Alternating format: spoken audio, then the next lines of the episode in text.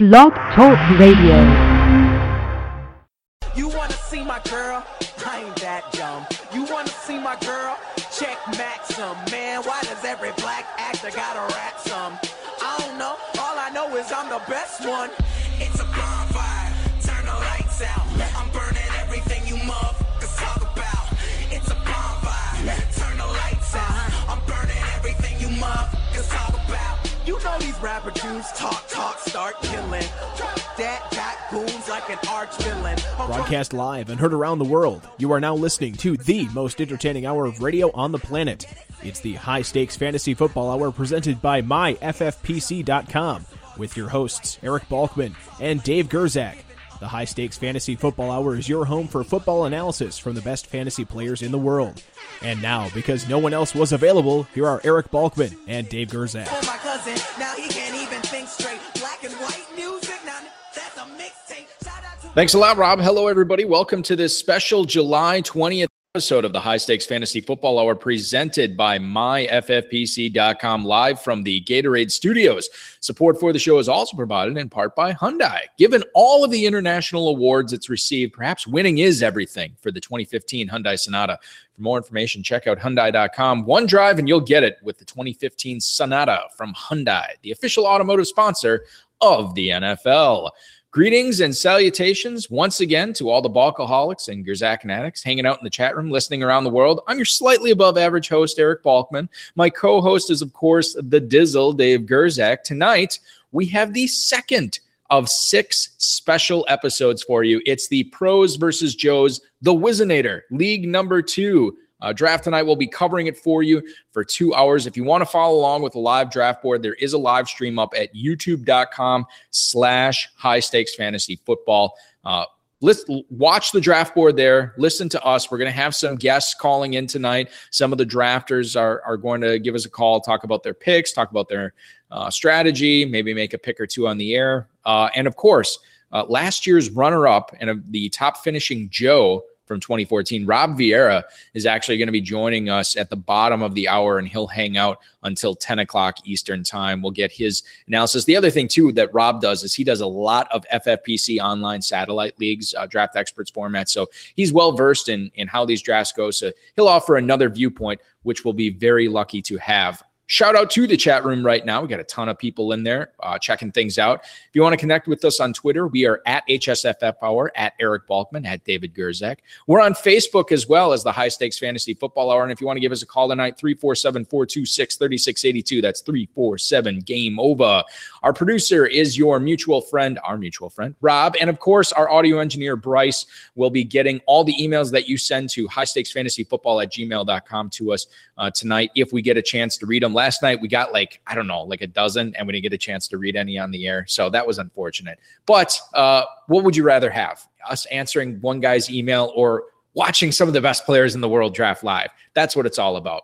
Uh, before we get started, I want to remind everybody to square your balance for your early draft slot. Tonight, you have essentially what is it six hours to go before that that uh, expires go to myffpc.com if you put your deposit down on your main event team if you pay your balance tonight a week from yesterday you will have your draft slot for uh, live uh, or online main event uh, at caesar's palace this year for $300000 if you want to add another team remember instead of 1750 you're only paying 1500 for that right now What if someone hasn't joined yet, Balky? and if you want to join, go to myffpc.com, open an account, and uh, you'll be able to register for whatever of the six main event draft slots that we have available, live or online. I recommend live, but that's my that's me.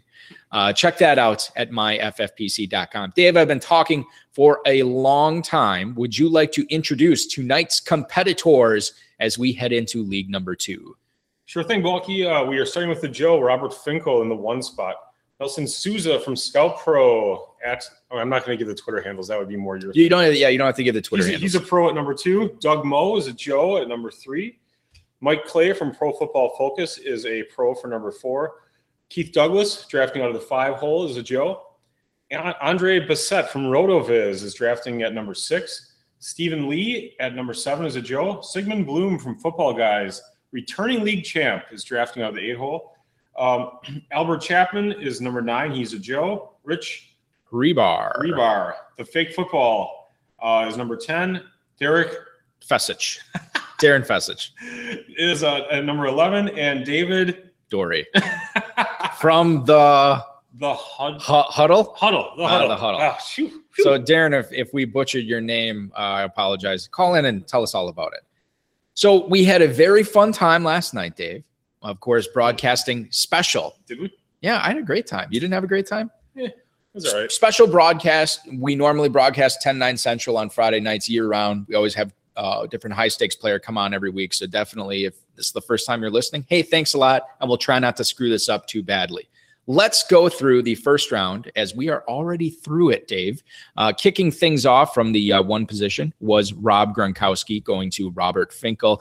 Adrian Peterson to Scout Pros Nelson Sousa as the first running back off the board at the 102. Jamaal Charles to Doug Moe at the 103. Le'Veon Bell to Mike Clay at the 104. His teammate. Antonio Brown, last night's 101 pick falls to the 105 to Keith Douglas tonight. Uh, AJ Bessette takes uh, Odell Beckham uh, at the sixth pick is the second receiver off the board. Eddie Lacy goes to uh, Stephen Lee uh, at the 107. Marshawn Lynch to Sigmund Bloom at the 108. Demaryius Thomas, the third receiver off the board, goes to Albert Chapman. And rounding things off uh, in the first round, Arian Foster to Rich Hribar. This isn't a 10 teamer. Uh, yeah, I know. I'm finishing up the oh, you sentence. said rounding things off. yeah, rounding things off. Arian Foster That's kind of like going into the stretch. does going into the stretch of the end of the first round. Rich Hribar takes uh, Arian Foster, Dez Bryant to Darren Fecich, and David Dorey finishes it off with CJ Anderson. No real surprises there, Dave. I thought we might see Jimmy Graham sneak into the second round tonight, uh, but or excuse me, sneak into the first round tonight. He does not. It's still one tight end. We saw seven running backs go in the first round last night. We see seven running backs go again in this. I, you know, as much as I like to say everything's still all over the place in the first round from you know our football guys drafts that we do, our online satellites that we draft. As much as I say it's still all over the place, it's still by and large like the same 10 or 11 guys and then you know pepper in a wild card as the 12th guy in the first round that's what i've been seeing so far this year and i got to think that not a whole lot is probably going to change as we get closer to live drafts in vegas Yeah, you're right. It, uh, the guys get mixed up a little bit, and then you have the guys that you know always trend closer to the top. Obviously, AP and Gronk, but like Antonio Brown and Beckham are usually closer to the top, and guys like Foster are closer to the end of the first round. Dez closer to the end of the first round. But you're right; it is kind of the same guys. I, I'm, I'm a little surprised to see Julio Jones uh, slip to the second round tonight. I think that's a guy, if we're going to talk receivers, I think he's the type of guy who, when we get to late August, early September, might end up being the number one receiver off boards. What? Over, yes, over Dez, over, over Odell Beckham. There's or Antonio Brown? over, well, maybe not Antonio Brown. Okay, so the number two. You know, Antonio Brown will still go I first. beg but to disagree. That You don't think Julio would leapfrog those guys? Is I don't think so. I I like him a lot, but I mean, I don't think that he necessarily will amongst the consensus. yeah, I don't know. Maybe I, I just have this feeling that there's this groundswell of Julio Jones picking up with the new offense there. The fact that he's going to be targeted a ton as the number one guy there. You have an aging Roddy White. You have the rookie from East Carolina who's you know going to be in the slot, or Leonard Hankerson. You know, Super easy schedule. Super easy schedule. A lot of shootouts in that division No as one well. plays defense there. no one plays defense. It's kind of saying the same thing as a super easy schedule. Yeah. Right. Yeah. But I mean, still, I, I think that Julio Jones to me is, is going to be a bona fide first round pick, uh, you know, in the next month or so. Moving on to the second round, uh, David Dorey takes Matt Forte to pair with CJ Anderson. So he starts running back, running back, the exact opposite start that Darren Fecich does as he goes wide receiver, wide receiver in Dez and Julio. Second consecutive night, seeing the same team get Dez and Julio. Calvin Johnson, the 203 to Rich Hribar. DeMarco Murray falls to the 204. And then we have Jordy Nelson, Shady McCoy, Jeremy Hill, uh, AJ Green, and Randall Cobb all go off the board. And now we are up to the 210 pick uh, with Doug Moe on the clock. You, look at these starts here, Dave, and I, you know, we haven't, have we talked a whole lot about LeSean McCoy? I feel like we haven't Be- lot. no. because he's on you know one of the the so-called bottom 11 offenses that we have that we just it, they're taboo to us i'm a little scared at his production with a new coach with the lack of a real good quarterback i feel like this was the two biggest things that I remember from CJ Spiller's downfall in 2013. Remember, he had the massive 2012. I was all over him in 2013, and then he was a massive bust. And we had Fred a Jackson did so well, and he wasn't used very much. And right. was that the year that he had that high ankle sprain, or was that the Yeah. following year? Yeah, I think he was battling I that. keep, I keep- forgetting all the Spiller's little Right. little Spiller woes. little- Spiller Hashtag Spiller woes. excuses. Yeah. Um, but I remember having a lot of high stakes guests on the show that, and, and I, one of the questions that I asked a bunch of them is, you know, why did you stay away from Spiller? And the top two um, responses, new coach slash new offense. And number two, lack of a decent quarterback. Mhm. And I feel like, what do we have in Buffalo this year? New coach, new offense, lack of a decent quarterback. Now, granted, you could make the case that Shady is more of a pedigreed guy than Spiller, which I wouldn't necessarily disagree with. Um, but I think that there's a lot of similarities there, and and that's why I'm staying away from McCoy uh, in 2015, even though I feel like he's going to get all he can handle in Buffalo. Yeah, they're going to give him a ton of action. They paid a lot for him. Uh, I, but your points are valid. I mean, so I, I think that's why he goes in the mid second round versus the mid first round. If he was on a good team, he'd be going in the mid first. The quarterback cherry is popped at 210 with Doug Moe taking Andrew Luck. Jimmy Graham sneaks into the second round at the 211, and T.Y. Hilton for the second straight night goes at the 212. So we I have two rounds in the books, and we are four picks into the third round. A couple of interesting, uh, interesting selections here. Alshon Jeffery goes to Robert Finkel, and then Travis Kelce. Remember, we saw him go in the mid fourth last night, Dave. Yeah, the big He- value pick. Right. He goes at the 302 tonight to Nelson Sousa. Nelson Sousa doing the same thing as Joe Stutzman did in last night's draft, uh, taking a tight end in both round two and round three. He goes with Graham and Kelce uh, this draft. And we'll have to see, you know, again, I always like to see how you fill in the cracks with running backs and receivers when you go with those two tight ends early. But I'm certainly not going to argue with Travis Kelce at the 302. I, I think Kelce anywhere in the third round is a very good pick in this format this year. And he definitely wasn't getting Kelce coming back at the 411. So if he wanted him, he had to take him there. Uh, Nelson usually drafts pretty well, so I'm, I'm feeling like he's going to do all right with that strategy, though. I, I feel like his four and fourth, fifth, sixth, and seventh round picks, he'll do just fine. Justin Forsett, the 303 pick we saw last night. Jake Seeley uh, from the Fantasy Sports Network take him in the mid second. He falls to the 303, followed by Mike Evans and Melvin Gordon. Kind of an interesting selection there, Dave, as Melvin Gordon goes at the 305. What I'm seeing in these drafts is, you know, and, and maybe it is the fact that this is a best ball format um, that 28 rounds, set it and forget it, can't make any roster modifications. Running backs are really going much earlier than what I've seen in the redraft leagues at the FFPC so far this season. Really? That's true. Yeah. Are you kidding? No, I'm no, I'm I, I can't tell if you're like, Sorry. like you make, I Did could we did we just meet tonight? well, that's why I thought, I was like, I couldn't tell if you're being sarcastic or not, but no, that I that's mean, you would know more than me. You've seen right. And, and I feel like the receivers are slipping a little bit more again with the format. Remember what's at stake here, ladies and gentlemen. Uh, for these 12 players tonight, one of these players is going to win this league, and they are going to get a 2016 FFPC main event team. That's an $1,825 value. Uh, we had we awarded six of them to the six league champs last year, including Sigmund Bloom, who is uh, the only returning champ we have in this draft from 2014 tonight. And he just made a selection, tanking Frank Gore in the third round. Marshawn Lynch, Jordy Nelson, Frank Gore. Kind of an older squad, but a very proven and experienced squad there as well as he starts off with those three players. If I was in a redraft or, you know, whatever, as long as it wasn't dynasty, I'd be pretty happy with those first three picks. Sure. Yeah, why not? I mean, the one thing I'm noticing right away, this draft versus the draft last night, these guys seem like they're actually drafting balanced teams early on. Instead of a lot of, you know, last night it was like receiver, receiver, receiver, or running back, running back, running back. It seems like these guys are building them more like how, how I would, where I would, I'm just not as inclined to take like three or four straight backs or three straight wide receivers. I like having some balance on my team. Sports betting man chiming in in the chat room. So true. Dave has very little voice inflection when he is joking versus serious. Yeah, well, we're here in person. You can see my face. I can't tell. I can't tell. Well, that's good. You got you got a great poker face. That's why I normally lose to you. The one uh, pick I wanted to talk about that just went off the board uh, is DeAndre Hopkins. Dave. He goes at the 306 uh, to uh, AJ Bessette from RotoViz. Uh, you are a big fan of Hopkins. I'm less so this year. Talk a little bit about why you think Hopkins makes for a great pick in the mid third round, Well, Hopkins yesterday went in the fourth round, actually, right which the was same spot. fantastic. I mean, Yeah. even then, yeah. I thought I was really impressed with that. Oh, you know, he's going to get a ton of targets. Uh, he's really the only guy on that offense. He he's now entering his third year. He broke out his second year. I, I really just I think he's talented. You know, 6'2", 215, so he's definitely big enough to to be, to play big. He actually played bigger than Andre Johnson has ever played in his career as a second year player. So um, you know he's on the upswing. He's still a young, talented player. So I, there you go. That's why.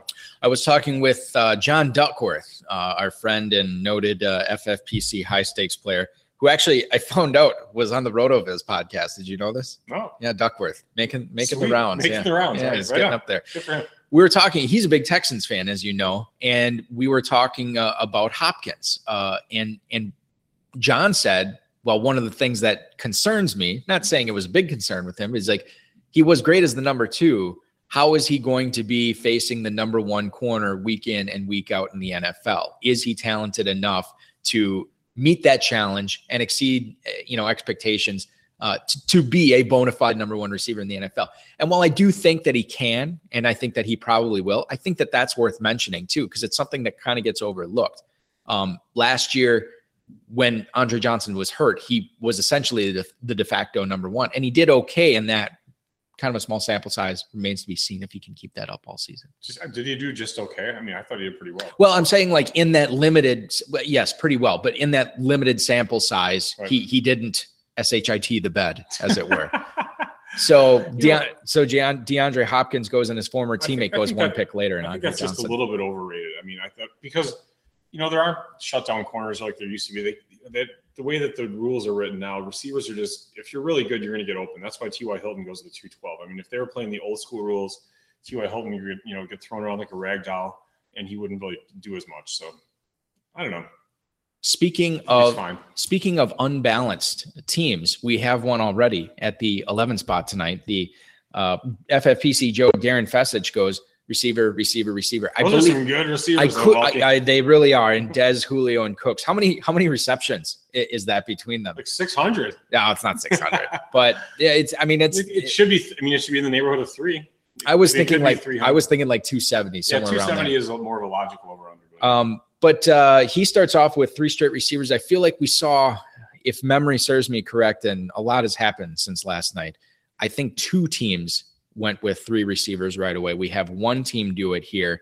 Greg Olsen also goes off the board. So here we are at if you're the gonna, if you're gonna sorry to interrupt, Yeah. if you're gonna do it, Darren, do it again. You know, keep going. yeah, Let's go. yeah, go all the way. Let's yeah, exactly. Don't half-ass it. let's see another wide receiver here, buddy. That'd be perfect. Yeah. Pound it. Any predictions? Oh, I Uh, suppose you running can. back. Uh, we have uh, four tight ends off the board in the as the third round uh, is completed you could here. take Rodgers if you want it. Greg Olsen, that's not a receiver. Uh, Greg Olsen uh, goes off the board at the 309 pick tonight.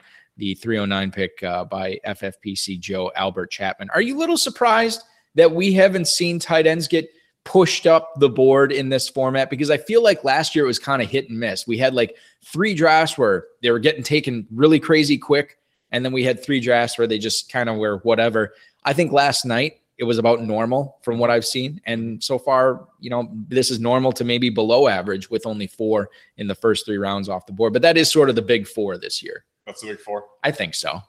Yeah, that's I mean, the, who's- that's the problem is that there- the other tight ends. He so he took Spiller by the way, so nice pick. Yeah. likes that Saint- Saints offense. Um, so I think that you know the, tight ends just aren't that exciting after the big four, and even Greg Olsen. You know, Greg Olsen back. You know, even last year, it's like you weren't that happy about taking him. You take him like eighth or ninth, eighth or ninth tight end, maybe sixth tight end, whatever wherever he was going. And no one was really super excited about it. I mean, they're a little more excited now this year because Funchess is, is a rookie. Benjamin did okay, but he wasn't super efficient. Um, so I don't That's know. the understatement of the century. he was I'm not trying to be- super efficient. I'm trying to be a gentleman tonight. We talked about Kelvin Benjamin versus Devin Funchess and the odds that Funchess becomes the number one receiver before the end of the 2015 season.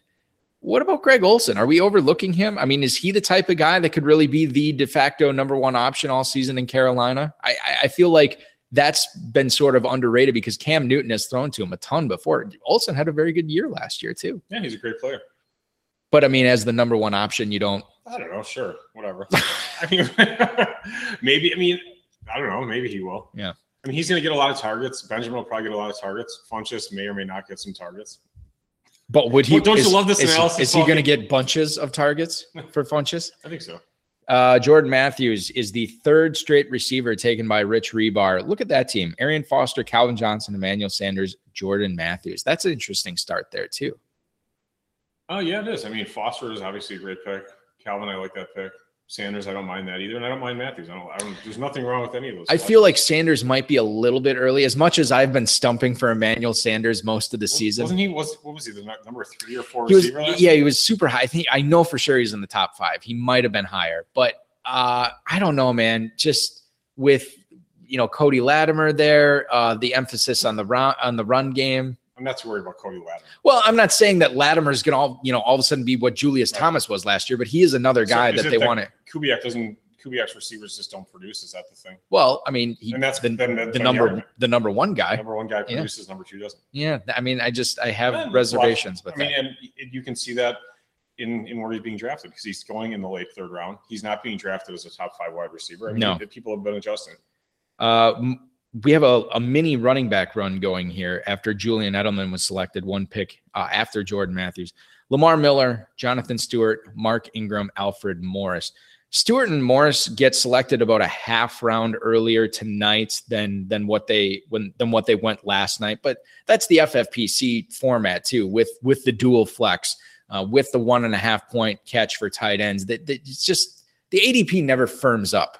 You know, with people get just uh, take players uh, at their leisure whenever they want and uh, follow the old Balkman adage of getting their guys, and Oh, that's and that's what they did there. So of those, uh, oh, now we have five running backs in a row. Is the and it stops there? Okay, I won't reveal the next pick, but of those five running backs, Dave, do you have a favorite of the uh, fourth round running backs? Ellington, Morris, Ingram, Stewart, uh, Lamar Miller. I'm going to exclude Spiller. Steven Spiller alone. Yeah.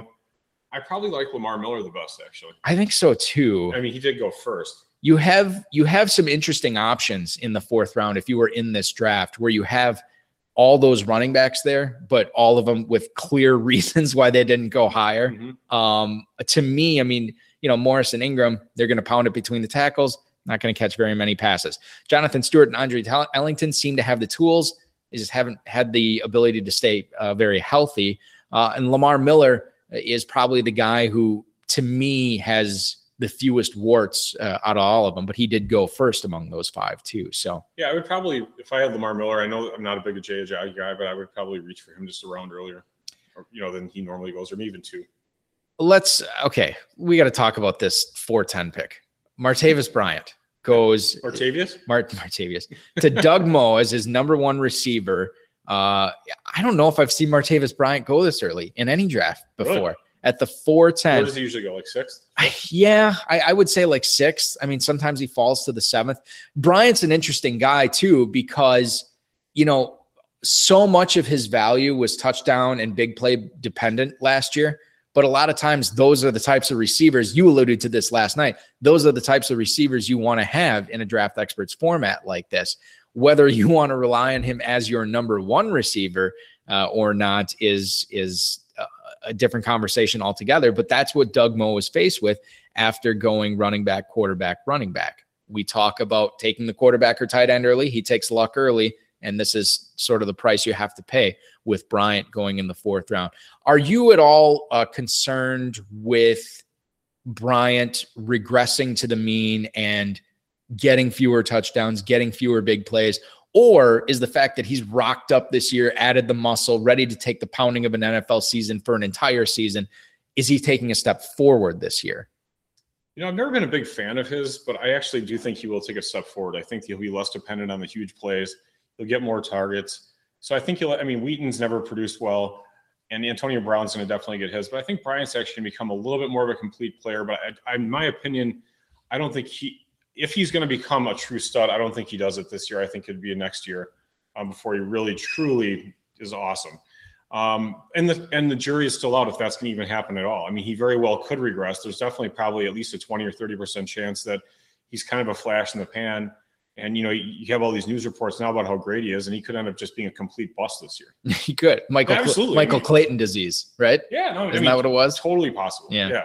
He was the 21st receiver taken off the board. So as much as I say that the receivers are falling after that uh, second round, I mean that they're really starting to get uh, selected and, and scooped up here. I mean, when you have a body of work, I mean, his body of work is one season, right? And you look at Keenan Allen, Keenan Allen had one season that was great, and last year he really struggled. Um, so these things can happen. It's not that uncommon. Nelson Sousa does what he wants, Dave. He always He's a has. scout pro. He always will. And this is an interesting start from him. So he gets Adrian Peterson in the first round, whatever. That that's fine. It makes sense. But then he goes tight end, tight end, quarterback, receiver. That is fascinating to me. so he's going to have those dual tight ends, hopefully, you know, starting for him every single week. He gets Aaron Rodgers, you know, the number one or number two quarterback out there, depending upon what your personal preference is. And then he gets sleeper de jour that's flying up draft boards, uh, ascendant semifinalist, Allen Robinson, the 502. Yeah, I like it. I, I mean, I, I think he actually he got little pockets of value. I mean, probably not with Kelce, but with Jimmy Graham. Jimmy Graham usually goes a little bit earlier. Right. Rodgers definitely goes earlier than that. Uh, Robinson is probably where he goes. So, and I, I don't really, I normally would hate this, but I actually like all those players. So, I guess we'll see what he does in round six, seven, and eight. And I'm not just trying to suck up to uh, Sousa over here.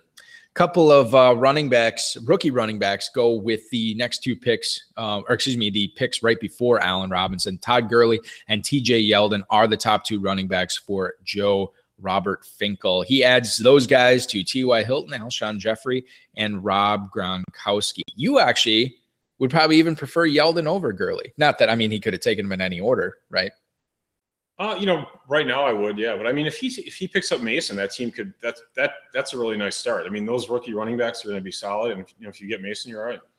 Joseph Randle is the first Cowboys running back off the board. I believe at the same no, he went at the he went at the 410 to Ted Schuster last night. He goes at the 503 tonight. So still to team three. Doug Moe takes Joseph Randle as Your- his your number three. is really impressive tonight.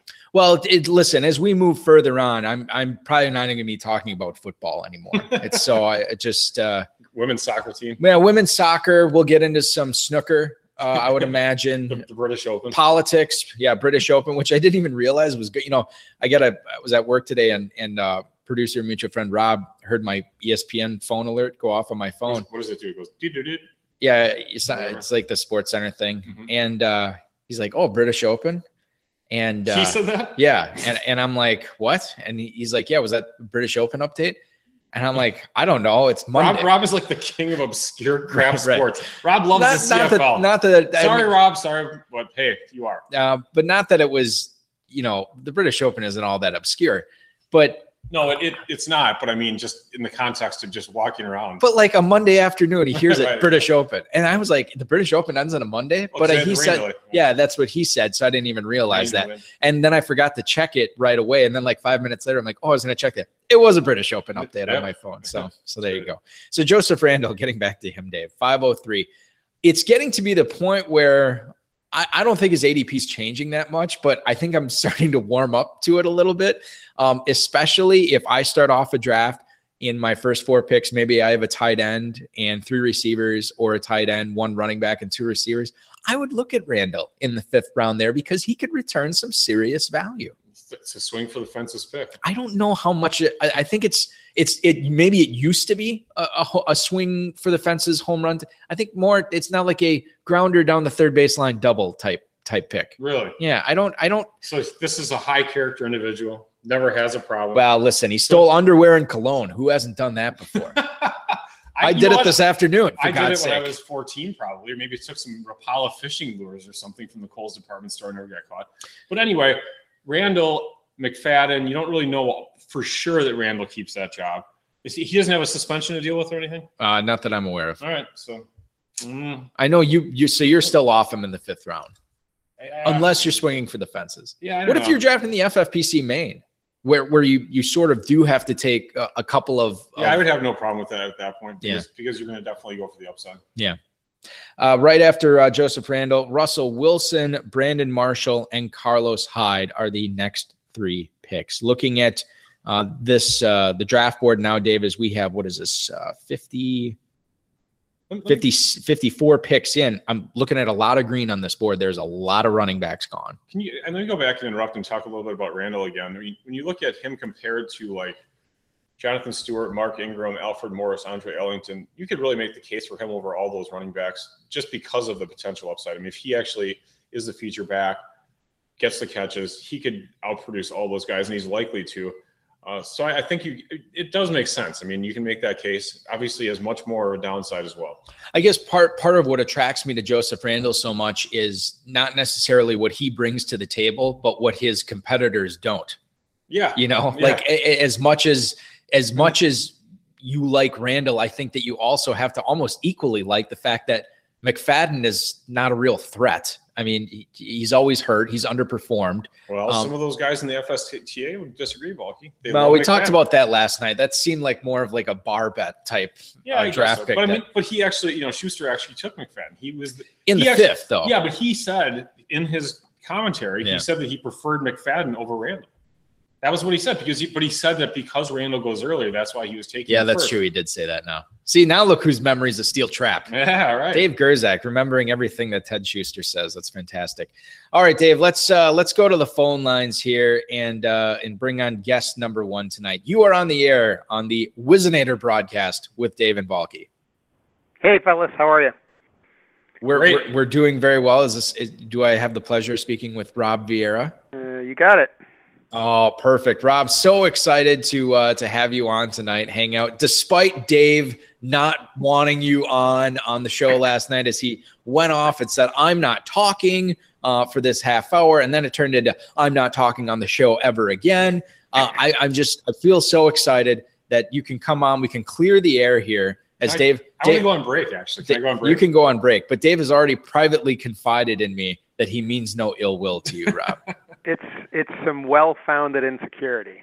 So well, you did such a great job. Of course, Rob, uh, former guest of the show, uh, you came on and, and co hosted with me in our last show before the main event last year. And you had a lot of great stuff to say. You do uh, a lot of the uh, FFPC online satellite draft experts leagues.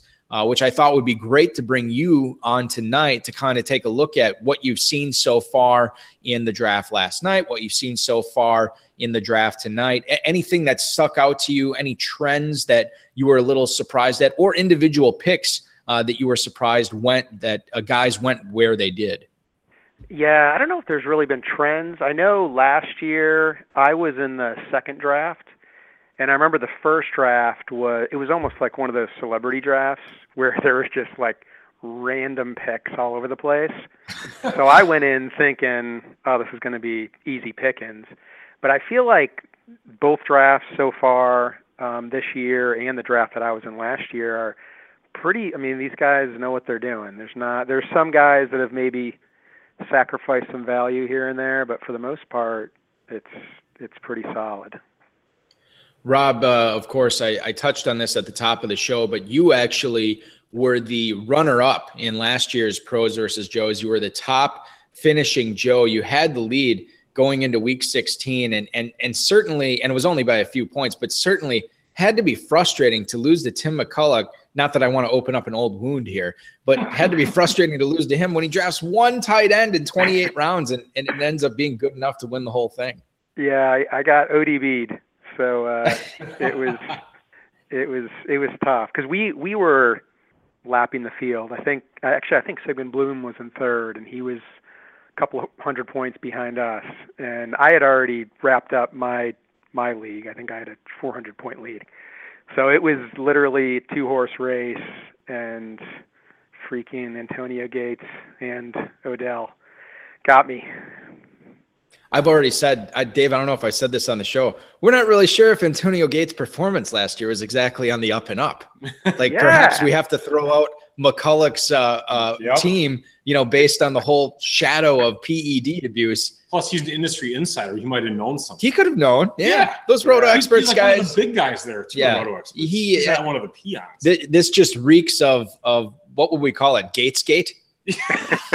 I like it. Is that what it would Like be? yeah, it's Gatesgate. Gatesgate? Yeah. Gatesgate. It's a total controversy. Yeah. Uh, Rob, No- when you doubt. w- when you drafted uh, in your in your PVJ uh, draft last year, coming into did, did you have a certain strategy because of all the experience that you had drafting in, in DE formats, um, or were you just? I mean, I know you were looking for value, but uh, was there anything that you were trying to do, trying to become dominant uh, when you were uh, when you entered it and started prepping for your draft?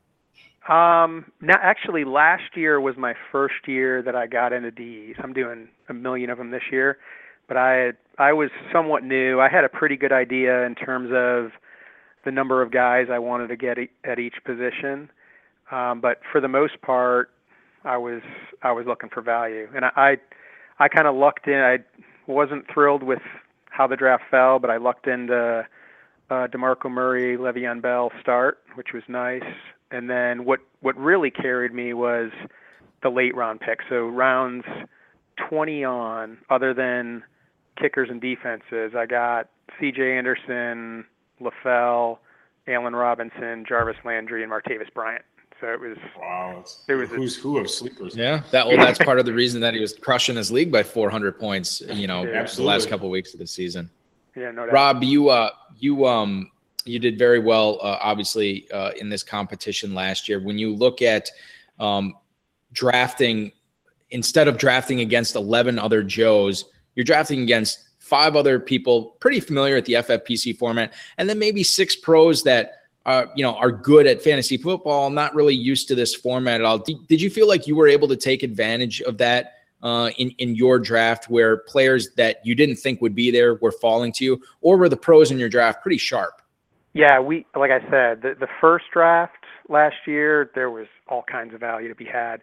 In mine, I think mo- pretty much everyone that was in that knew knew the format well. They weren't doing anything silly. They weren't, you know, auto picking defenses in the 12th round or anything like that. So uh it was it was I had to I had to find those late round sleepers to uh in order to win that. We let go ahead. Yeah, go ahead. So what do you think? So you actually won your league last year, and as a as a reward for that, we didn't invite you back this year. yeah, I've I've got like five because I won a few 250s too, so I think I had at least four or five entries, and uh I don't know. I think the fix is in. It could be another Gates Gate or something.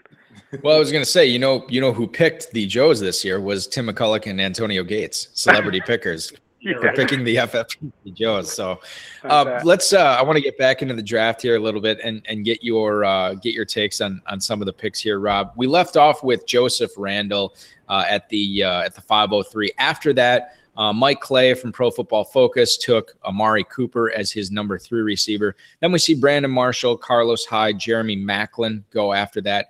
Zach Ertz is the fifth tight end off the board there, followed by Roddy White, DeSean Jackson, Giovani Bernard, and then a tight end combo at the at the turn, at the five six turn.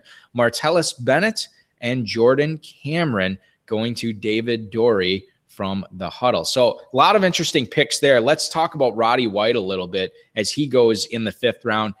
We talked about Julio Jones being in a really good offense for number one receivers, uh, you know, coming into the prime of his career, really dominated a lot of games last year. Roddy White was just kind of there. Do you? I mean, is, is he the type of guy that that you would take uh, in the fifth round of an FFPC draft right now? To me, I think that seems like a little early.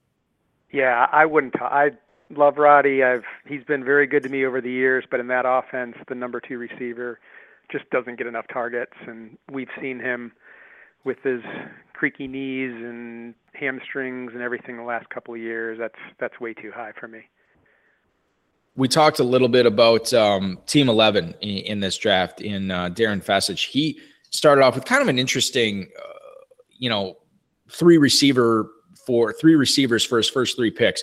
Um, but then he follows it up with three straight running backs. What do you think of that strategy going Des, Julio, Cooks, and then trying to fill in those running back spots with Spiller, Giovani Bernard, and Ameer Abdullah? What do you think of that squad, Rob?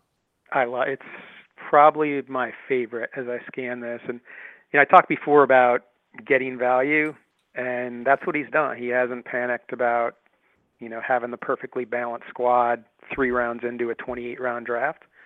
Um, but now he's pretty damn balanced, and he's got explosive players in pretty much every round. Lots of lots of receptions, even out of the running back. Yeah.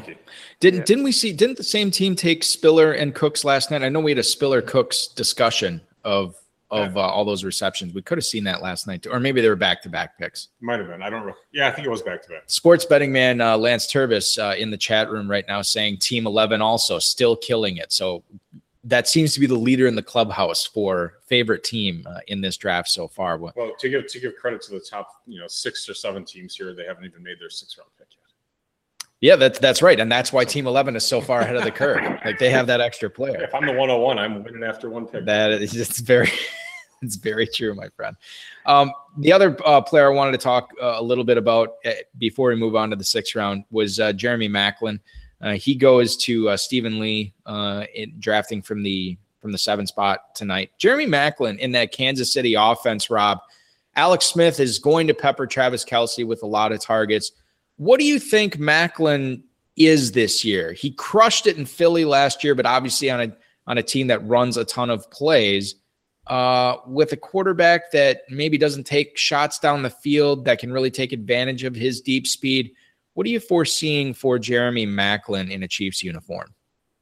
Yeah, I mean, I think Maclin, he's not just a, a nine route kind of guy. I think he's got pretty much the entire route tree.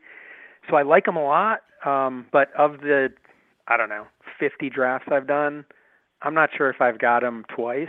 And I think it is, you know, whenever it, I'm looking on my cheat sheet and he's the best available, it's just, it's hard to take a Chief. It's just hard to take somebody when you got Alex Smith chucking the ball to you. So I don't know. I mean, I don't, I don't think it's a crazy pick at all in the fifth round. I would have probably, you know, swung for the fences with uh, somebody else there, though.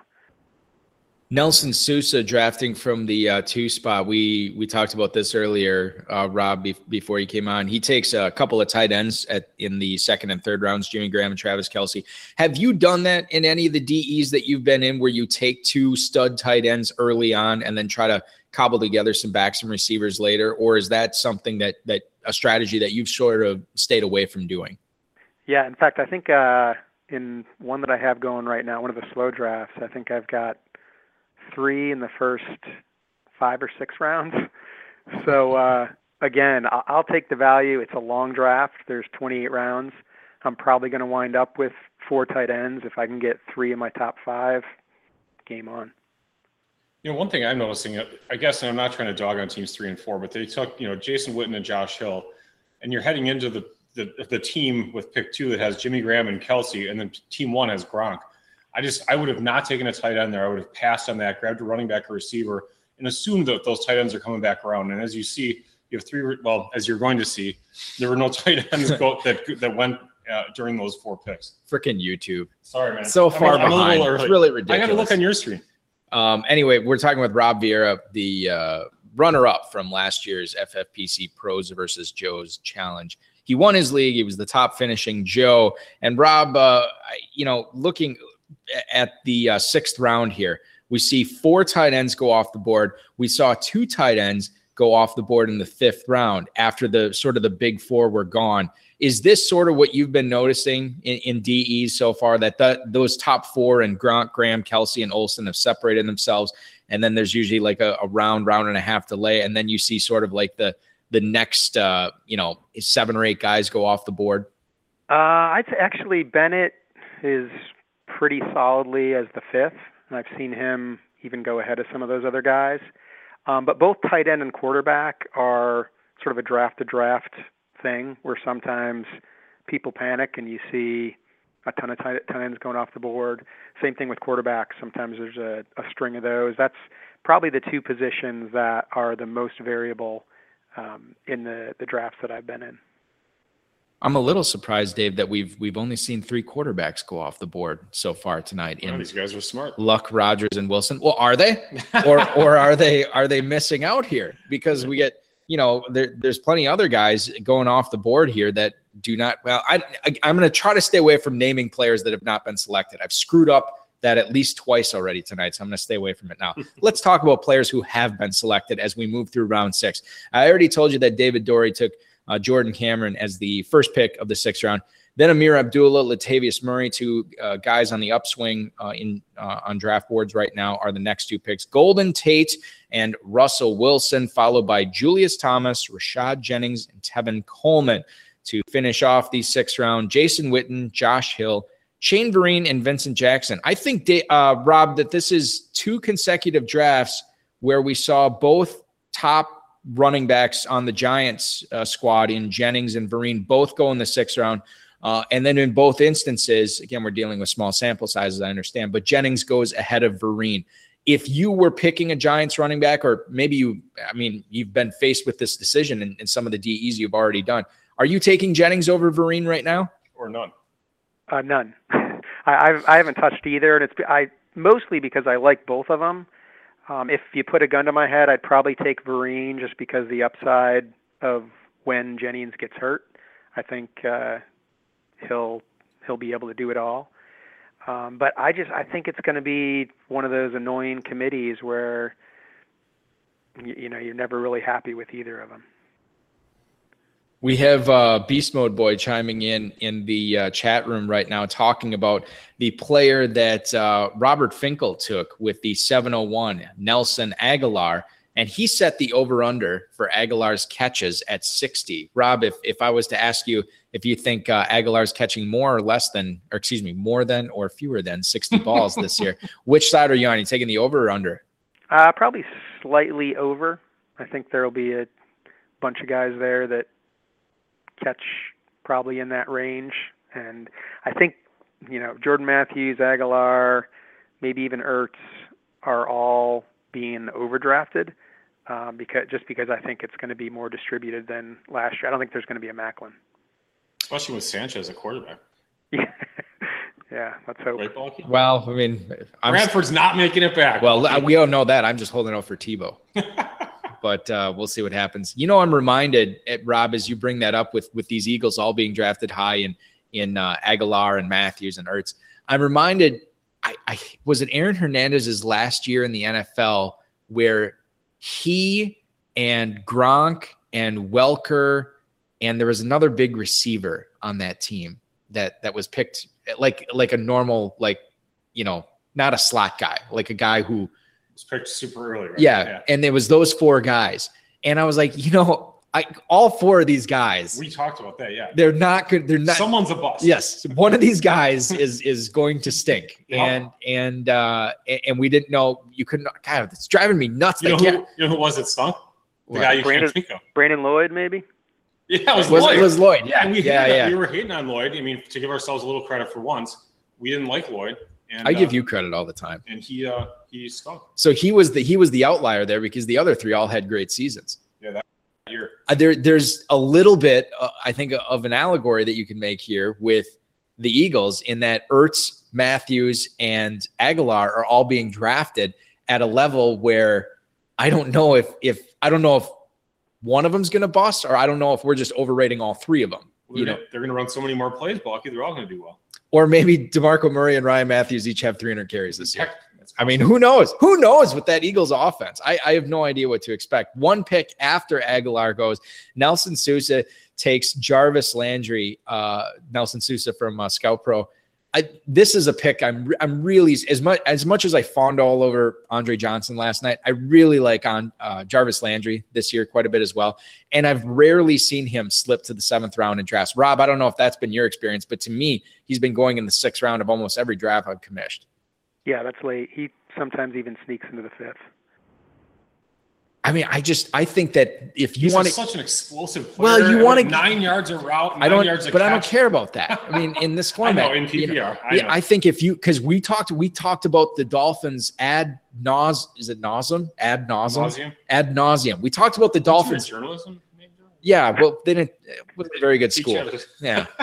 So, but uh, uh, I still don't know what a semicolon does. So the, the thing with uh, with Landry, if you want to get a piece of that Dolphins offense, which we both love this year, he might be the safest pass catcher out of you know him, Cameron, Stills, Jennings, Parker. He might be the safest guy for production. Now, granted, he usually is going first, but to me, if I'm going to get a piece, that's the how many shares of Landry do you have this many, year, Rob? Has a lot. I don't actually. The, the, so I mentioned. Oh Allen Robinson, Jarvis Landry, Martavis Bryant as the my 26th, 27th, 28th round picks last year. So I so they got a special place in my heart. But all these guys, I have a ton of Allen Robinson. only because I was getting them in the double digit rounds from I don't know whenever this started, February or March. And then there were a couple of tweets that went out, and his ADP has literally been cut in half to where I don't even. I mean, he just not even on my radar anymore. Um, and with Landry, kind of like Dave alluded to, he's just not that explosive. He's definitely the safest, but I rarely draft for safety. Um, and then Martavis Bryant is another one that there's a lot of speculation. You know, he basically has to live up to all the hype to where he's drafting, so or where he's drafted. So it's it's tough for you know, me to. You know what reminds me a little bit of Bryant is uh, the Tennessee receiver last year, Justin Hunter. Yes, uh, you know that's what his name eludes me because he sucks so bad. Yeah. You know, and everyone was hyping up Justin Hunter. Justin Hunter, Yeah. put on all this weight. Justin Hunter, he's gonna be great. He was terrible. He's in a bit of a bit of hot water right now too. Oh yeah, what did he do? He I uh, been uh, checking. Uh, charged with assault today. oh really? Yeah, from uh, incident that happened the day before the fourth. Oh. So I don't. So that's so. I mean, is that good for a DGB? It's not bad for DJ. I don't know how much. I don't really know how, how crazy you know DGB love I'm, I'm gonna have uh, after this. But we, again, we, legal process has to play out. We'll see what happens there. I I've already told you, like the Titans to me, the Titans and Browns this year, whatever, man. They're they're even further on your crap list. I just, I mean, even Delanie Walker, I don't even think even he doesn't get you. I can't. I mean, seriously, uh, Rob, are there any um, are there any NFL teams out there that you just can't? I mean, besides the Chiefs, you already talked about them that that you're really not excited about drafting any guys from Kansas City this year. Are there any other teams that you're just like, you know what, I'm not taking a player off that team? Yeah, I mean, most of your bottom 11, whatever you guys called it. I mean, it's hard to take a We a Brown. cool name for that. Yeah, Yeah, hard to take a Brown, hard to take a Raider, hard to take somebody from the Titans. Um, a lot. I mean, a lot of those teams. I, you know, you see wide receiver one or RB one, and it gets you kind of excited. And then you think of actually watching those games and know that there's nothing exciting. That's it. the Colts 35, Tennessee 7. you know, it's like uh, what, what what's what was it when when you're a kid and and uh, you you want to get something and uh, your parents are like, well, you probably shouldn't do that because, or you want to have that extra piece of candy or whatever it is, and they're like, you know, you're gonna have a bellyache if you eat that candy, you know, and you're like, ah, screw it, I'm gonna do it anyway. Sort of like, you know, if you draft one of these guys, you got to live with watching their games, you know, and I probably would get a bellyache from that. I just it would not be fun for me at all. Uh, as we uh, move through the seventh round here, uh, Jarvis Landry going at the 702. We had Delanie Walker go at the 703. Sammy Watkins, we talked quite a bit about him last night at the 704, followed by Peyton Manning. What world are we living in? Sammy Watkins, one one pick before Peyton Manning. There's a bunch of guys that went before Manning where you could That- be like, that is true. K Yeah. Paso. yeah. Torrey Smith, ASJ, and Dwayne Allen uh, goes to uh, Sigmund Bloom as his second tight end. And then Larry Fitzgerald, Doug Martin, Charles Johnson, and Michael Floyd rounding out the seventh round. You know, one of the the, uh, the other thing I'm going to say is as I lead into a question here for Rob about Austin Seferian-Jenkins. We talked about Allen Robinson earlier about Rob said how his ADP was just cut in half. And I remember this because it seemed like there was like two or three days and I can't remember exactly when they were, but I, you know, I get the football guys email and like the first thing is a blurb on Allen Robinson. I get the draft sharks email. First thing is about Yeah. uh, Allen Robinson. You know what and, I the, mean? and the problem is back then there was only like five items of news. Right, yeah. You know, and one of them was a then- crime, right, right? So yeah. that didn't matter. Someone, this guy, you know, beat up this person or blew his hand off, you know, in a Right. fireworks incident. Right. Yeah. I mean, and it's just like, oh, this is not going to be good Yeah. for people who want to get Robinson late. And then, of course, Twitter explodes on it. Like, I was getting this guy in the 12th round and now I can't get him there anymore. And it's just so ruining my draft. And blah, I, blah. I No- told you so, and he was my number one receiver Yeah. last year. Well, anyway, the in the same way, and maybe not to the degree that the hype train has built for Allen Robinson, it's building for Austin Seferian-Jenkins. Rob, this is a guy that is coming into his second year in the league, is a very swift and nimble guy, despite him being the size of a Sherman tank. He looks like he could really uh, take some of those red zone targets away from Mike Evans. He could actually uh, end up having a big time breakout year in his second season. Are you of that belief, or have you been staying away from ASJ? Probably somewhere in the middle. When when he slips, I grab him. When he doesn't, I, I mean, I think it's either going to be him or VJax.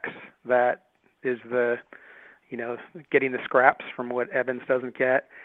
And I don't know. I mean, it's hard to project, especially tight ends. It's, it's hard to to really project. So I'd probably take even someone as boring as Witten or something like that um, ahead of him. But he is he is a swing for the fence. Rob Vieira, our guest uh, tonight, co-hosting for a half hour. We're so excited to have him on after Dave trashed him on the show last night. Rob being very gracious uh, with this time to come on and talk a little draft I wasn't. expert You know, strategy. luckily, Alex talked me into coming on. You know, to you know. To, oh, it's a yeah. He to- to be he's honest. like your agent. no, yeah, yeah. He, Uh, you know, me. Dave. Uh, you know, you really should do this. It's for the players. It's not you know just for you. You really need to to do this for the good of the FFPC. That's that, one of those. That was exactly what he said. Yeah, exactly. Uh, eighth round as we move on here after the uh, Michael Floyd pick uh, to finish off the seventh. Three straight running backs: Chris Ivory, Joique Bell, and Legarrette Blount. Joique Bell, by the way, going two rounds after Ameer Abdullah uh, to the same team, by the way, to Team Eleven, Darren Fecich. Um, he takes Joique Bell to pair with Ameer Abdullah. Drew Brees after Legarrette Blount, and then we see Kyle Rudolph, Matt Ryan, Tyler Eifert, Heath Miller. Uh, last night, I believe we saw, and this could be a shot in the dark. I think Duke Johnson was the 809 pick in both drafts. And Yeah, that, that- right. it, I mean, I might be wrong, but I think he was. Marques Colston, Mike Wallace, and Tre Mason. So, Dave, you alluded to this earlier. Robert Finkel, if he could get Tre Mason uh, to pair with Todd Gurley, he gets both of them now. So now he's looking good there. Um, Rob, let's talk about that Joique Bell Ameer Abdullah thing. Where are you falling uh, as far as those two guys go? I- I don't think I've seen them go two rounds apart. I mean, I'm I'm starting to see Abdullah getting selected before Joique Bell, uh, but two rounds That's later, crazy. yeah, which was was pretty crazy to see Joique Bell fall, fall that far. Are you drafting Abdullah over Bell this year? I am. Do you love it? That's all I'm gonna say. I do. yeah, I, I mean, I definitely. you can't answer the question. I wanted him to expound on that a little bit. Um, Uh, but I yeah, mean, he- two, he's two one of my. He's of been he's difference. been one of my guys that I've overdrafted. Um, and I think we talked last time about how I treat my teams basically like a big stock portfolio. Yes, Um, sir. So I like to diversify. He's a guy that I've invested very heavily in. I've pulled back recently, especially as he's moved up and Joique's moved down. So now I'll probably be heavily invested in in Joique, especially if he's going to go in the eighth round. But uh, yeah, he's uh, I, I just love. I think he's a great talent. Love that offense, um, and I think he'll eventually be be the man. Rob, of the of the dozens of teams that you've drafted so far this year, is there one player that you think you have on more of those teams than any other player so far? Uh, there's pro- I mentioned Allen Robinson. I literally had him Right. on, I think, ten of my first twelve teams. Um, I also had a ton of Devin Funchess. Um, partially, I, I went to grad school at U of M, so it was kind of a homer pick.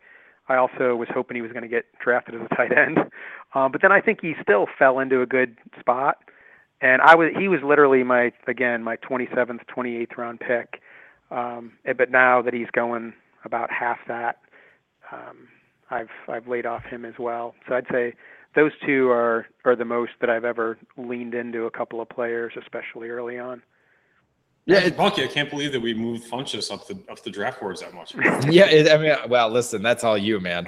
That's if anything, I I was dragging him down, and and the pull on the Funchess anchor for Balkman is just not as strong as as the uplifting that you have for him. You know, and uh, you know what I think really caused it though was that there was a, and this was truly a blurb in like the mini in minicamp. It's like, oh, Funchess looks really good in minicamp. That was effectively all that they said. Right.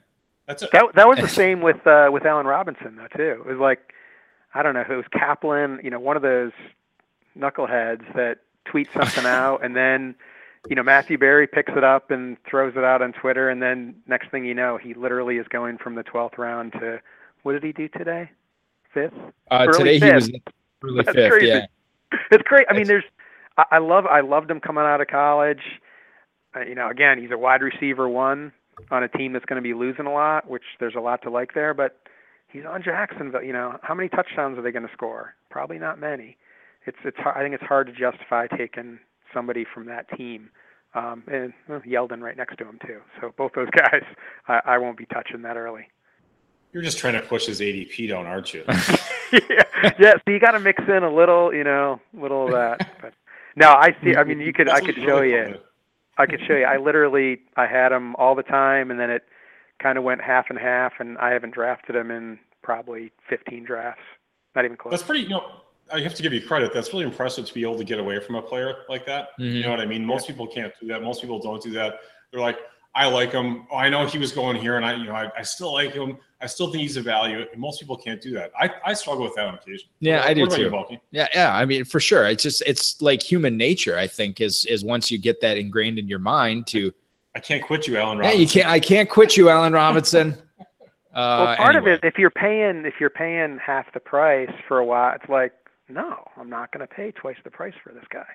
So yeah, that's that's right. buyer's remorse. Like I'm not like what are you talking Rob about? doesn't pay full I, price. I for just paid half this price last week. Now you're telling me I got to pay this price? Screw that. Ba- I'm taking somebody else. Based on nothing, based on nothing that's changed. So yeah.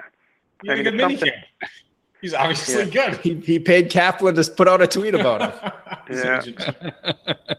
Rob Vieira, it has been a pleasure once again, my friend, having you uh, on the show. I want to wish you uh, good luck in all of your leagues this year. Hopefully, you don't get uh, Beckhammed or Gatesed, as it were, uh, this season. And uh, we're going to do our best to uh, to start pulling that Allen Robinson ADP down for you again, buddy. All right. Thanks, guys. It was fun. Thanks a lot. Thanks, Rob Vieira, the uh, 2014 FFPC Pros versus Joe's runner-up. What a pleasure! And you know, uh, he, you know, he- I have to actually say he, he was all right. He's a very, very, very kind, nice Rob was gentleman. great. Very, he was great. Was very, awesome. very good fantasy player. You know, what's interesting, Dave, is he actually won his pros versus Joe's league last year. He took second in the overall, but he won his uh, league. And that means he got a free 2016 FFPC main event entry. Now he gets his free. Um, most people do not. And if you want to still get in on that main event action, you have five hours from starting from right now to get uh, get in, pay for your team in full, and then you'll get your early draft slot a week from yesterday. So wait, you're going to be way ahead of the curve than everybody else. Than all these guys signing up in August or whatever, and then they only have two weeks of prep to to find out you know where they're picking from. You're going to get like six weeks, you know, seven weeks of prep if you can sign up tonight at myffpc.com and maybe you already have a team. Maybe you want to pick up a second team. We give you one for fifteen hundred as opposed to seventeen fifty. That is the last salesy thing I say on the show That was really good how you weave that in there. for the next 10 minutes. then I'll start selling something else. So we actually um, we missed a little bit uh, of, of the draft here. Not missed it. That that was a, a fun uh, little chat we had with Rob. We um left things off, I believe, Dave, at the end of the eighth round with Tre Mason. First of all, I'll just say this: Mike Wallace goes at the eight eleven. Charles Johnson goes at the seven eleven, uh, which is weird. So that's like you know more than a, a full round or, or a- exactly a, a full round of difference between those two are we starting to see some separation i mean is john I, I know you like wallace better but it seems like the masses are, are driving up johnson's price a little bit more You know I think the thing about Johnson is is that he has he has an unknown upside. And with Wallace, you kind of know where what you've gotten in the past. So uh, you can make the case that Johnson has this who knows what he can do, but it could be awesome. You know what I mean? And with Wallace, you just feel pretty good that he's not going to be awesome. He might be, you know, pretty decent, but he's not going to just blow you away. So I, I think that there is a premium to be paid for something like that with Charles Johnson. So I get it. I get why people are doing that. you had uh, if you were robert finkel you had an interesting decision uh, at the if you're going to go running back at the 901 roy helu and then one pick later david johnson went if you were drafting which one of those players would you rather have this season I would have taken David Johnson over Helu myself. Um, but I think he, I mean, because he had, it's the Gurley Mason combo. So he effectively only has two running games. So he really had to go running back at the 901, in my opinion. right but he could have gone david johnson That's what I mean. I would have taken Johnson over Helu. That's what, Right. That's what But why? But because Helu is going to, he should be catching a ton of passes in Oakland. David Johnson probably, well, of course, he's going to catch a lot of passes in Arizona. I mean, that's one of the things he does really. He's the rare running back where he's a mountain of a man and he actually catches the ball better than he runs it. Like the, he's got Larry Centersitis. yeah, I mean, this, you're not going to have to, you're not going to have to choose to start David Johnson necessarily. So if he actually emerges, uh, you know, he's definitely not the starter. But I, I actually, I think he's more talented than Andre Ellington. He's bigger than Andre Ellington. Um, I don't know. It's, I just I feel I have a good feeling about Johnson. The team really, really, really talked him up when they drafted him. So I think that they really like him a lot, and I think he's going to be used. I think he's going to be the goal line back, and uh, I, so I think you're going to get some use out of him. I just noticed we have ballers going on in the Gatorade Ah, studios right now as, as we have the uh, the draft going on. It also reminded me that Ted Schuster, who drafted last night, um, uh, said he watched Ballers and he missed it last night unless he had it going on. But it was a new episode last night and he was drafting, so he couldn't watch it. And Victor Cruz, who he drafted, was also on the. This Was he on last night too? Yeah, yeah, they were Um, talking to him. Is this what Victor Cruz is doing to rehab? By the way, he's just appearing and guesting in multiple episodes of Ballers. Yeah, maybe he's going to have to move down the draft boards. Yeah, well, I, I guess I don't, I don't know. Davante Adams is moving up draft Speaking boards. talking about players who uh, aren't picked yet. Yeah, no, Davante Adams went. Oh, know. sorry. Yeah. uh, the the guest star of Ballers still on the board. Uh, Davante Adams goes at the 903. Eric Decker followed by Larry Donnell. And then you have uh, three receivers go right in a row: Brandon LaFell, Kenny Stills, and John Brown. Those are three interesting guys. We could probably talk quite a bit about. We talked quite a bit about. Was it Friday we talked about LaFell? Yeah, we talked about. or no, it's two weeks ago. We talked about LaFell and like how he was like the 40 some, he was the 43rd receiver being the drafted, forgotten guy. but he finished as the number 22 receiver last year. Yeah. With all those pieces in in New England still. I mean, other than Brady having his little issue that may or may not go away. Yeah, I mean nothing to What me. Goodell doing, by the way, right now? I mean, like, He's taking a straw poll. He's out. He's out on the street. Let me ask you something. What would you think if we uh reduced Brady's sentence by three games? Would that be? Would Would you find me more likable, less likable, as likable? about the same. Kenny Stills, uh, the deep threat for the Dolphins, goes after LaFell, and then John Brown, another guy, baby. I'm starting to worry, but you know he could his ADP is going to start to go up too. I'm really starting to like him to the point where I think I'd rather draft him over Michael Floyd. Like, like not even where they're going because. Floyd's still going ahead of him. I think I might just. I mean, he's the and he's the number three guy there. He's not the number two. He's a slot receiver. He's totally undersized. yeah, you Went- know- went to I think he went to Pittsburgh State. Pittsburgh State, yep, Yeah, which is not even in Pennsylvania. he ran a It's in like Kansas. He ran a four oh oh forty, I think. Did he really? No, It was like a four two something though. It was, Yeah. it was lightning I was gonna quick. say how how does a 40040 guy going in the 10th round um or ninth round excuse me right after him we have Devonta Freeman Isaiah Crowell Kevin White and Cam Newton rounds out uh, round 9 Devonta Freeman Dave tonight goes at the 909 Tevin Coleman went all the way up at the 608 Dude, I'm three That, rounds difference at that point, I'm liking I'm liking Freeman in that in those. Yeah. for those. but you didn't know right? you know I mean you if you're getting to the eighth, ninth round like that, Freeman's a solid pick for sure. Freeman would have been a good pick in the 901 even. And if you're if you're Keith Douglas, who took Tevin Coleman uh, in the sixth round, you don't know where Devonta Freeman's going to go. And if you like Coleman, that's a good spot to try and make sure you get him. You Well, know, and again, not to dog on on him at all, but why? I mean, is Larry Donnell so great that you would pass on being able, being able to pair up Devonta Freeman with Tevin Coleman? I think that, that would have been nice for him to be able to do that. Um, but if, if, I, to me, it's just like Larry Donnell. It's like he's just a guy. So you could have taken somebody else and taken Freeman there. I thought that would have been a good move for a squad. uh, moving on to the well, actually, no, there's one other person I wanted to talk about. Oh, your boy Isaiah Crowell. Uh, goes at the nine. Actually, you don't like him. You like Duke Johnson, who went in the eighth boy. round. Yeah, your he would Crowell was sort of your boy last year because he was being so underdrafted. He was, I mean, to be truthful, he was really like Sigmund Bloom and those guys. Everyone, Well, for dynasty, Yeah, I mean, those guys Yeah. really liked him a lot. He, uh, Matt Walden had him rated super high, right? And he was correct. I mean, although that you know now his value is dropping a bit, but uh, he, you know, he called it right. I mean, yeah, I didn't love Crowell, but I thought he was all right. Better than Ben Tate, who went in the fourth round last year. I, I forgot. I was to rip on Schuster um, on, on Jeff Oh, Mans about the yeah. Ben Tate. Pick Well, you know, year. but that was Jeff. That wasn't Ted. It wasn't Ted, but yeah. I was going to rip on Jeff Mans about his 403 pick of taking Ben Tate when he was going like in the eighth round. Well, you know, he is drafting next week, so All right, we'll have to bring that We can bring it up with him when when he when he drafts. Um, but okay, so are you still liking Duke Johnson in the eighth round over Isaiah Crowell in the ninth? yeah, for, yeah, I do. Okay, all right, just curious. So moving on to the tenth round, uh, Eli Manning, Owen Daniels, Ben Roethlisberger, the first three players off the board. We follow that up with Darren Sproles going to Albert Chapman, and then four straight receivers: Breshad Perriman, Steve Smith, Anquan Boldin, Pierre Garcon. Uh, follow that up with Bishop Sankey, Tony Romo, Victor Cruz, and Coby Fleener to complete the tenth round. A few things I want to talk about here, Dave. I love Ben Roethlisberger in the 10th round. That's a fantastic pick. And I know that the quarterbacks were sort of, you know, being waited upon in this draft, but man, Big Ben finishes the number four quarterback, I want to say last year. You have a, a Martavis Bryant, Markus Wheaton, Heath Miller, Antonio Brown all coming back. Le'Veon Bell is, you know, we think he's going to be healthy and fine for for week four. I love Ben Roethlisberger with all those weapons at round 10. That's crazy. I love that. That's it. I, I like the pick. It's a really great pick. Uh, let's uh, go to the phone lines here and, and, take another phone call. You are on the air on the Whizzinator Pros versus Joe's draft with Dave and Balky. Who are we talking to? This is Sigmund Bloom. Sigmund, what's up? Footballguys.com, Sigmund Bloom yeah. calling in. Very, uh, very excited to hear from you tonight. Sig, how have uh, yeah. you, you know, we're, we're in the 11th round now. Uh, sure. How's your team? How do you like your team so far? Well, you know, I, I don't want to do you, do I, am going to do it. I mean, I, I, did win last year. I had my most most successful pros versus Joe's draft in the four or five I've done. I, I had a, a, a plan, uh, and already by the third round, my plan got thrown off a little bit. But I probably shouldn't have expected Travis Kelce to fall to the third round. I think he fell to the fourth round in last night's draft, and that's really what threw me off.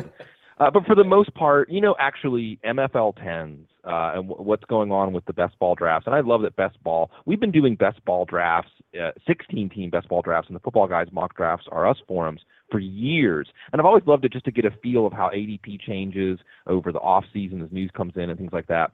MFL 10s have thrown a lot more people into the pool to do that. So you get to run a lot of drafts and see how things go and, and think of scenarios. Uh, and, and I knew that wide receiver, the cheapest points in any best ball draft are at wide receiver. So that was going to be the position, with the exception of an early stud, that I was going to kick down the road. Uh, and, and otherwise, I think locking in some upside at tight end is crucial in this format. Uh, because if other people are bludgeoning you with big games at tight end, it's really hard to make that up if you were drafting running backs and wide receivers because of the best ball nature. Some of your, if you make some good later picks, you can catch up. Uh, but yeah, so I, I was I was kind of forced into going Ertz, Allen, and Rudolph in the fifth, seventh, and eighth. Uh, I was getting Allen like in the tenth or eleventh last year, Kelce down there too. So I don't have that luxury. I had to reach for those guys a little bit this year. Yeah, I mean, and you did a good job with with securing tight ends in a draft where all of a sudden they, the second tier sort of guys started getting scooped up, and uh, you yes. get three of them, which is a, a, luxury that not a lot of the other teams on this draft is going to have. You take um uh let's see what who was I going to ask? Oh, okay, Dwayne Allen. Let's talk about him for a little bit because yeah. we we, uh, we know that there are a ton of weapons at Andrew Luck's disposal uh, in Indianapolis uh, with uh, you know Andre Johnson and Moncrief and Hilton and Fleener and all those guys there. You I mean, I don't know if you're hoping for ASJ there, but you had the opportunity to take Rudolph, Eifert, Heath right. Miller uh, in uh, in the seventh round. Why'd you settle on Allen there? Well, those guys are all in the same tier for me, along with Josh Hill. Uh, and I'm making a pick right now. Ah, I'm making a pick. I'm on the clock. Perfect. So well, take us through this pick. We want to hear it. Yeah, yeah. So, so I don't want to use up my whole minute and a half explaining it. But you know, at this point, we're at the at this point. I mean, I have Russell Wilson. I have my three tight ends. I have my three running backs. I have Jordy Nelson and three weekly high ceiling guys in John Brown, Breshad Perriman, and Rueben Randle. So I'm I'm totally swinging for the fences here. Uh, I think last year informed us that uh, he, I think he's the kind of player that can throw our team over the top. I know a lot of people who took Odell Beckham last year in these drafts later on. You know, obviously, they loved it. So I'm going to make a very similar type of pick right now and take DeVante Parker. DeVante Parker swinging for the fences indeed, and he actually goes with with the Perriman uh, as right. or with Breshad Perriman as your uh, second rookie receiver. But you have some breakout guys there too with with John Brown. But getting back to uh, yeah, to getting Allen, back to Dwayne Allen. So. Yeah you know, first of all, I love the player, and you love the quarterback. Because, and I really do think that in fantasy football, if we just started thinking of tight ends and wide receivers as a quarterback to tight end and quarterback to wide receiver combo, it would give us more clarity, right? Uh, and that's why you know, notice uh, Bridgewater to Rudolph. That's why I like Rudolph out of that tier. Uh, and actually, Winston's not going to hurt Seferian-Jenkins. But getting back to Allen, you, you like hearing that he slimmed down. You like hearing that he did a different off-season regimen to reduce injuries. And with Allen and Rudolph, I think if these guys play 12 or 14 games this year, people are going to profit from taking them. Uh, because the only thing masking how good they are are the injuries they've had the last few years, and they've got good young quarterbacks to feed them. The, the other question here is going to be: Do the Colts run a lot more three wide sets uh, as opposed to the two tight end sets that Pep Hamilton loved so much last year? And if they do, who's the odd man out? Is it Fleener or Allen? I don't think Coby Fleener is that great at football. I just I've never been that impressed with him as a player. I think Dwayne Allen is a much better two-way player. I think he's a, a, much more rugged player after the catch. I think he's better occupying the middle of the field. Obviously, I think he's a better red zone receiver. And this is where we hope that rational coaching. On our podcast, we talk a lot about the assumption of rational coaching and how that trips us up in fantasy football. Rational coaching tells me Dwayne Allen's on the field as much as you can possibly have him on the field. So I, I expect Allen, if he stays healthy, and we might just be saying, well, you know, Dwayne Allen's like Jordan Reed uh, and it just isn't. We can't expect them to stay healthy. But in a best ball draft, you have the luxury of backing these guys up with each other, so that if one of them fails, another one can pick you up talking with Sigmund Bloom from uh, footballguys.com. Uh, Sigmund, one of the other things that, and, and I've been listening, you know, you can listen to Sig on the Audible, the Thursday night live show that Football Guys has. You can listen to on the couch and download that on iTunes. Really great stuff. A lot of great guests uh, on those shows. But you've uh, you've talked about how you really like Frank Gore in Indianapolis this year. Oh. And one of the things that I think is is maybe not talked about enough is the fact that he had a really, really good offensive line in San Francisco last year and he's not going to a very, a very good offensive line in Indianapolis this year. But with all those weapons that Indy has that we already talked about, that should trump, or at least you're of the belief that that yeah. trumps the lesser offensive line there. That there's going to be lanes open for Gore just because Andrew Luck's going to be able to spread the field so much more. Yes, and look, this is what I think has happened with Indianapolis in the backfield. Okay, Trent Richardson has concealed from us that this is a plug and play backfield. It's because of Andrew Luck, and this is without Andrew Luck having the weapons he has this year. Because of Andrew Luck, defenses are always going to defend the run second. And Trent Richardson has been so bad that we have not noticed that. But if you look at the numbers, Ahmad Bradshaw had eight total touchdowns on 128 touches last year. Do the math. He had 4.7 yards per carry. Boom Herron Boom Herron, who you know is on the fringe of belonging in the league, had 4.5 yards per carry. These guys also catch a lot of balls out of the backfield, which Frank Gore has not had the opportunity to do under Greg Roman. Uh, you go back to 2013, Donald Brown, damn it, Donald Brown had eight touchdowns on 129 touches. He averaged 5.3 yards per carry. Damn it, Donald Brown did. Okay, when it wasn't Trent Richardson running the ball, whoever they put back there was gathering up touchdowns, catching the ball, putting up numbers. Frank Gore's better than any of those guys, even at this late stage of his career. And I, I think he's a top 10 running back. I think any competent running back could put up running back two numbers. Any good running back is going to put up running back one numbers in that offense. We love it. That's great analysis on uh, on Frank Gore from Sigmund Bloom. You can follow him on Twitter at Sigmund Bloom and definitely check out all the work that he does for footballguys.com. Sig, guys. very uh, very awesome of you to call in and uh, hang out with sure. us for a little bit tonight. We're going to let you get back to the draft and uh, listen. We could probably keep you on all night and you could talk to us because you don't you don't even know uh, or these guys don't even know what they're getting into going up against a former pros versus Joe's champ, the, the reigning champion of this league. Uh, congrats on the success there, man. And thanks so much for calling in. Thanks. It took a while to get there, but I don't plan on leaving. awesome stuff, man. We'll talk to you again soon. Sigmund Bloom from uh, footballguys.com chiming in. One of only six guys that had won uh, a pros versus Joe's title, one of only three pros last year to win a title. And, and I can't. And unlike Rob Vieira, we invited him back. Well, that's true. We did. Um, but um, I can't remember who the third pro was that won. I know it was Sigmund Bloom. I know it was John Hanson. I can't remember who that third pro. Oh, Tim McCulloch, obviously. So McCulloch, Hanson, and Bloom are the three pros that won last year. Very cool of him to call in. And if anybody, anybody else wants to uh, call in and chat about their draft, we'd love to have you. 347 426 3682.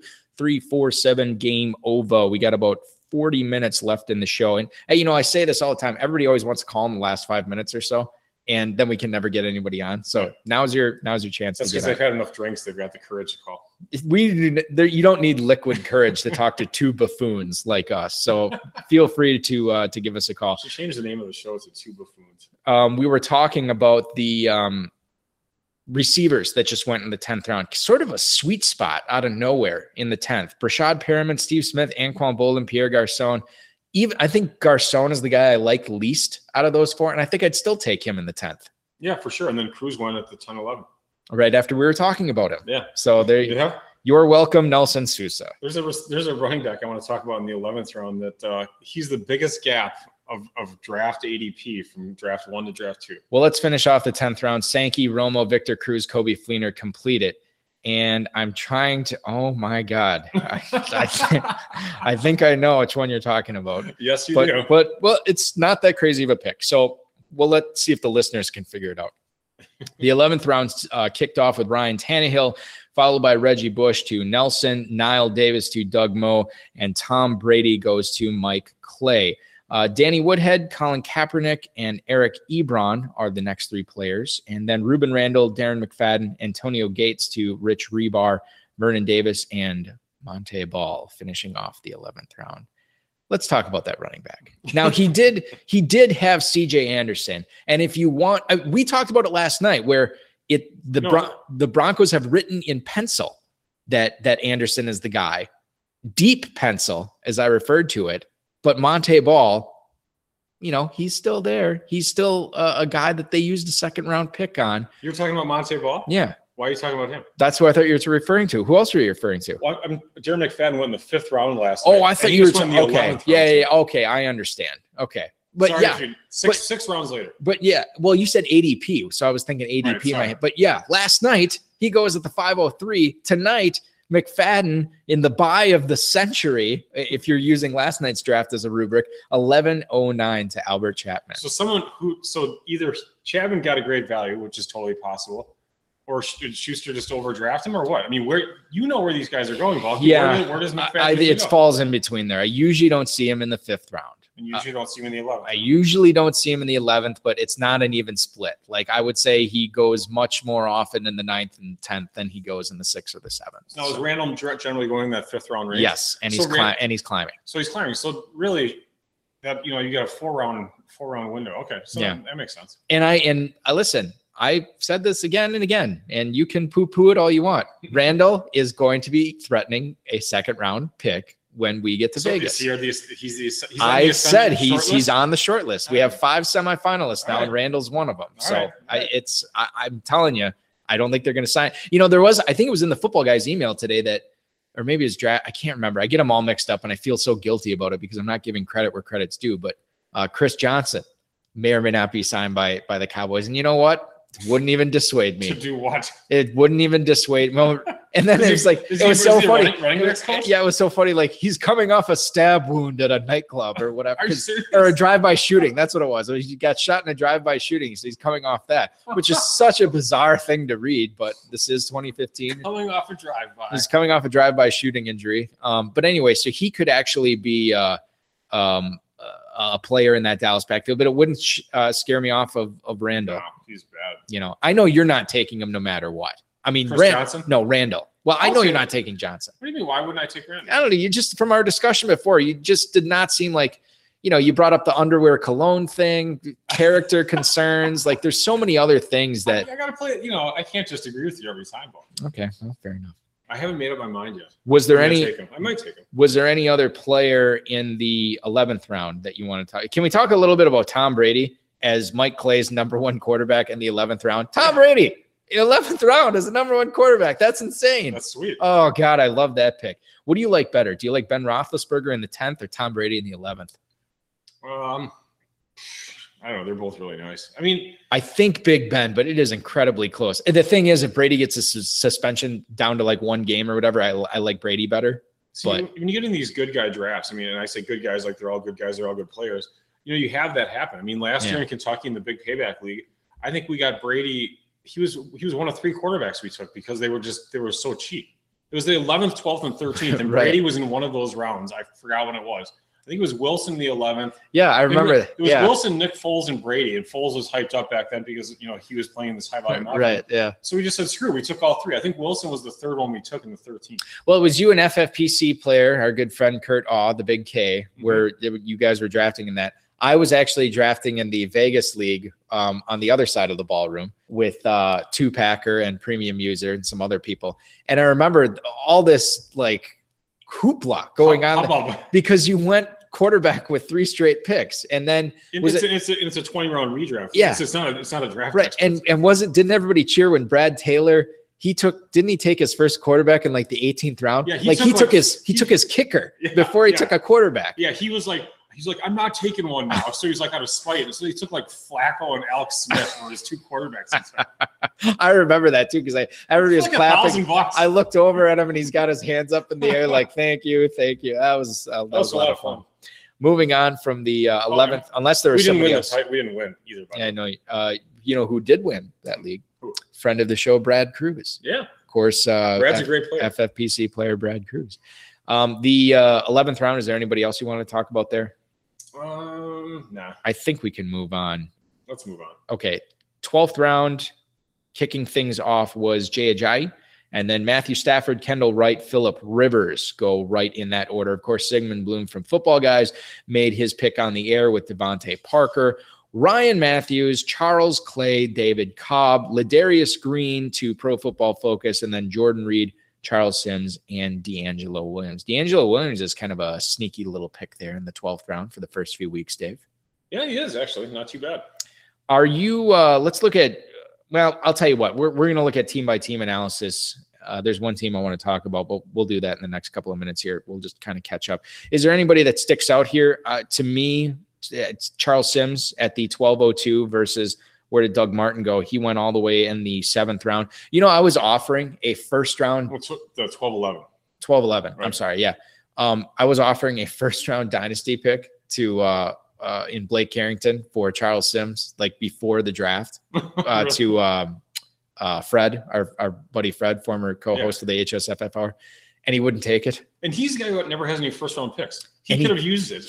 no and you no i i was trying oh yeah because he would be acquiring he already and he traded mcfadden for a first rounder to hamilton herbert in that league so he actually had two of them so he could have got a third Wow. could have given me Sims, and now let's just say that Shoot. deal's off the table. but that's when that was before the draft, and I still didn't have any running backs. And then I, you know, pounded the running backs hard in Yeah. the in the rookie draft, so now I'm good. Well, I'm not good, but I have a bunch of them. Uh, the uh, so the distance between Martin and Sims, I see that kind of getting wider as we move uh, closer to uh, to late August and early September. Just in 24 hours, even. Where did they go? I, were they pretty tight last night? Was it like one round I apart? thought, I thought it was the. I told you I was going to forget about Yeah, I this. forgot. I thought it was the 8th and the 11th last night. Okay, so correctly. they're already widening there. And then the, the guy who got Martin did get Sims though. You look at uh, the distance between Sankey and Cobb. I feel like that was sort of what we saw last night. I like the Ryan Mathews selection in the 12th round. You get Talk about that a little you bit. get Paul. Ryan Mathews going to Stephen Lee at what was this the the 1206? Yes, the 1206 pick. Uh, I really like that because uh, okay, DeMarco Murray had an insanely heavy workload last year. Yep. Okay. And I feel like, oh, that means Balky must like Mathews because he's going to step in when Murray gets hurt. Well, yeah, but the real reason I like him is I think Chip Kelly wanted to pay both those guys significant amounts of money because he wants to use them both. And in this format, Mathews could just have like one of those like 12 carry for 80 yards and two touchdown games out of nowhere. Where you know, week you'd never start him, and then he has it here, and you're only paying a 12th round pick uh, to get him. I think that's a really, really good selection by Stephen Lee. Yeah, I mean, you get optimized scoring, and you're right. I mean, Mathews has always been a speedster too, so he's a guy that can break a break a 60 yard touchdown, and now he's your starter. That's great. Uh, Ezzy 902, 12th uh, in the chat room. Ezzy 902 says 12 seems like great value for Clay. Clay going one pick after Ryan Mathews. Again, I'm I'm sort of off Bills. It's it's very tough for me to get excited about a Buffalo Bill this year. Harvin, Watkins, McCoy, whatever. Um, he likes Clay in the 12th, and in If this follow- form, if you follow the money, I mean, Charles Clay got paid a got ton, a of, ton dough. of cash. Yeah. So it's like you follow the money, they're going to have to use him. Uh, whoever's throwing the ball to him. So- Doesn't it make sense though that and this is sort of goes against what I just said, but doesn't it make sense that you have guys like Watkins and Harvin that whoever the quarterback is would sort of zero in on Clay because he'll be running, you know, underneath routes that you should be able to dump to him. Yeah, a, a sucky quarterback will throw. Right. That's my point. Yeah. You're guaranteed of that. Right. Yeah. That okay. I think I'm flipping. I, I think I like Clay in the 12th round now. Um, the other picks there, I don't uh I don't really have a whole lot to say there. We can move on to the 13th. Uh, Marvin Jones, Buck Allen, Terrence Williams, and Teddy Bridgewater to Pro Football Focus. Cody Latimer, Brian Quick. I kind of like that pick too. AJ Bessette at the uh, 1306. Jace Amaro, Donte Moncrief, Jared Cook, Sam Bradford, Boom Herron, and the defense. First defense is off the board in Seattle to David Dorey, and then he takes Buffalo with his next pick. Dorey, well. Dorey likes to stack. He, you know, so he goes, goes CJ Anderson, Forte, then he takes Right. two running backs, two receivers, two tight ends. Yeah, Then he does, you know, he actually mixes it up. Then he takes two quarterbacks, two more running backs, and two defenses. it makes me What's what's his deal? makes me hungry for like some sort of Lucky Charms burger. looking at that, He's chewing Doberman column. gum. Yeah, it, yeah, double mint gum. Um, so you look at that at the twelfth round. I I like the Brian Quick pick because you know we saw what he did last year with you know not a very good offense, and if he's recovered from that, even if he's not recovered from the shoulder surgery uh, that he had. 13th round, man. I mean, give me that upside there. Uh, Yeah, I. I like that. And I also kind of like um, the Cody Latimer pick, which obviously you're going to poop all over as uh, you did earlier in the He show. sucks. Yeah, Cody Latimer going uh, to uh, let's see, that was the 1305. So that was Keith Douglas. Let's go back to Sigmund Bloom pick. a little bit here. Again, um, he takes Moncrief, then comes back with Dorsett. So Yeah, he keeps on adding to that Colts offense. I mean, 13th and 14th round. And again, you don't have to worry about if these guys are going to play, if they're going to start. Dorsett actually is another player that actually had some of that mini camp news that he's looked good right away. And yet he hasn't really moved up that much.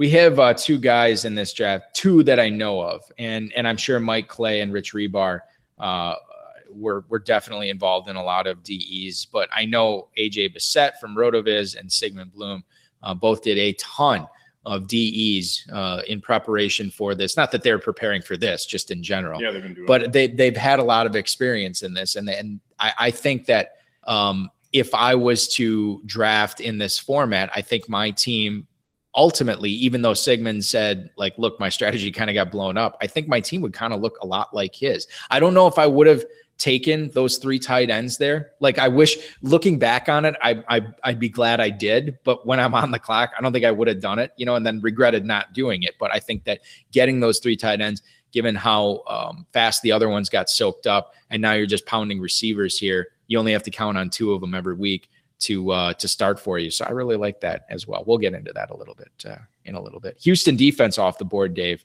in the 14th round. Uh, he goes to uh, AJ Bessette. Uh, three quarter, excuse me, four quarterbacks go in the 14th. Dalton, Cutler, Palmer, Flacco. What's your favorite one of those quarterbacks? Um, probably Cutler. That's the incorrect answer. um, you know, you know what? Maybe it's Flacco because Flacco's going to that's air, also incorrect. air it up a lot. You don't like Palmer?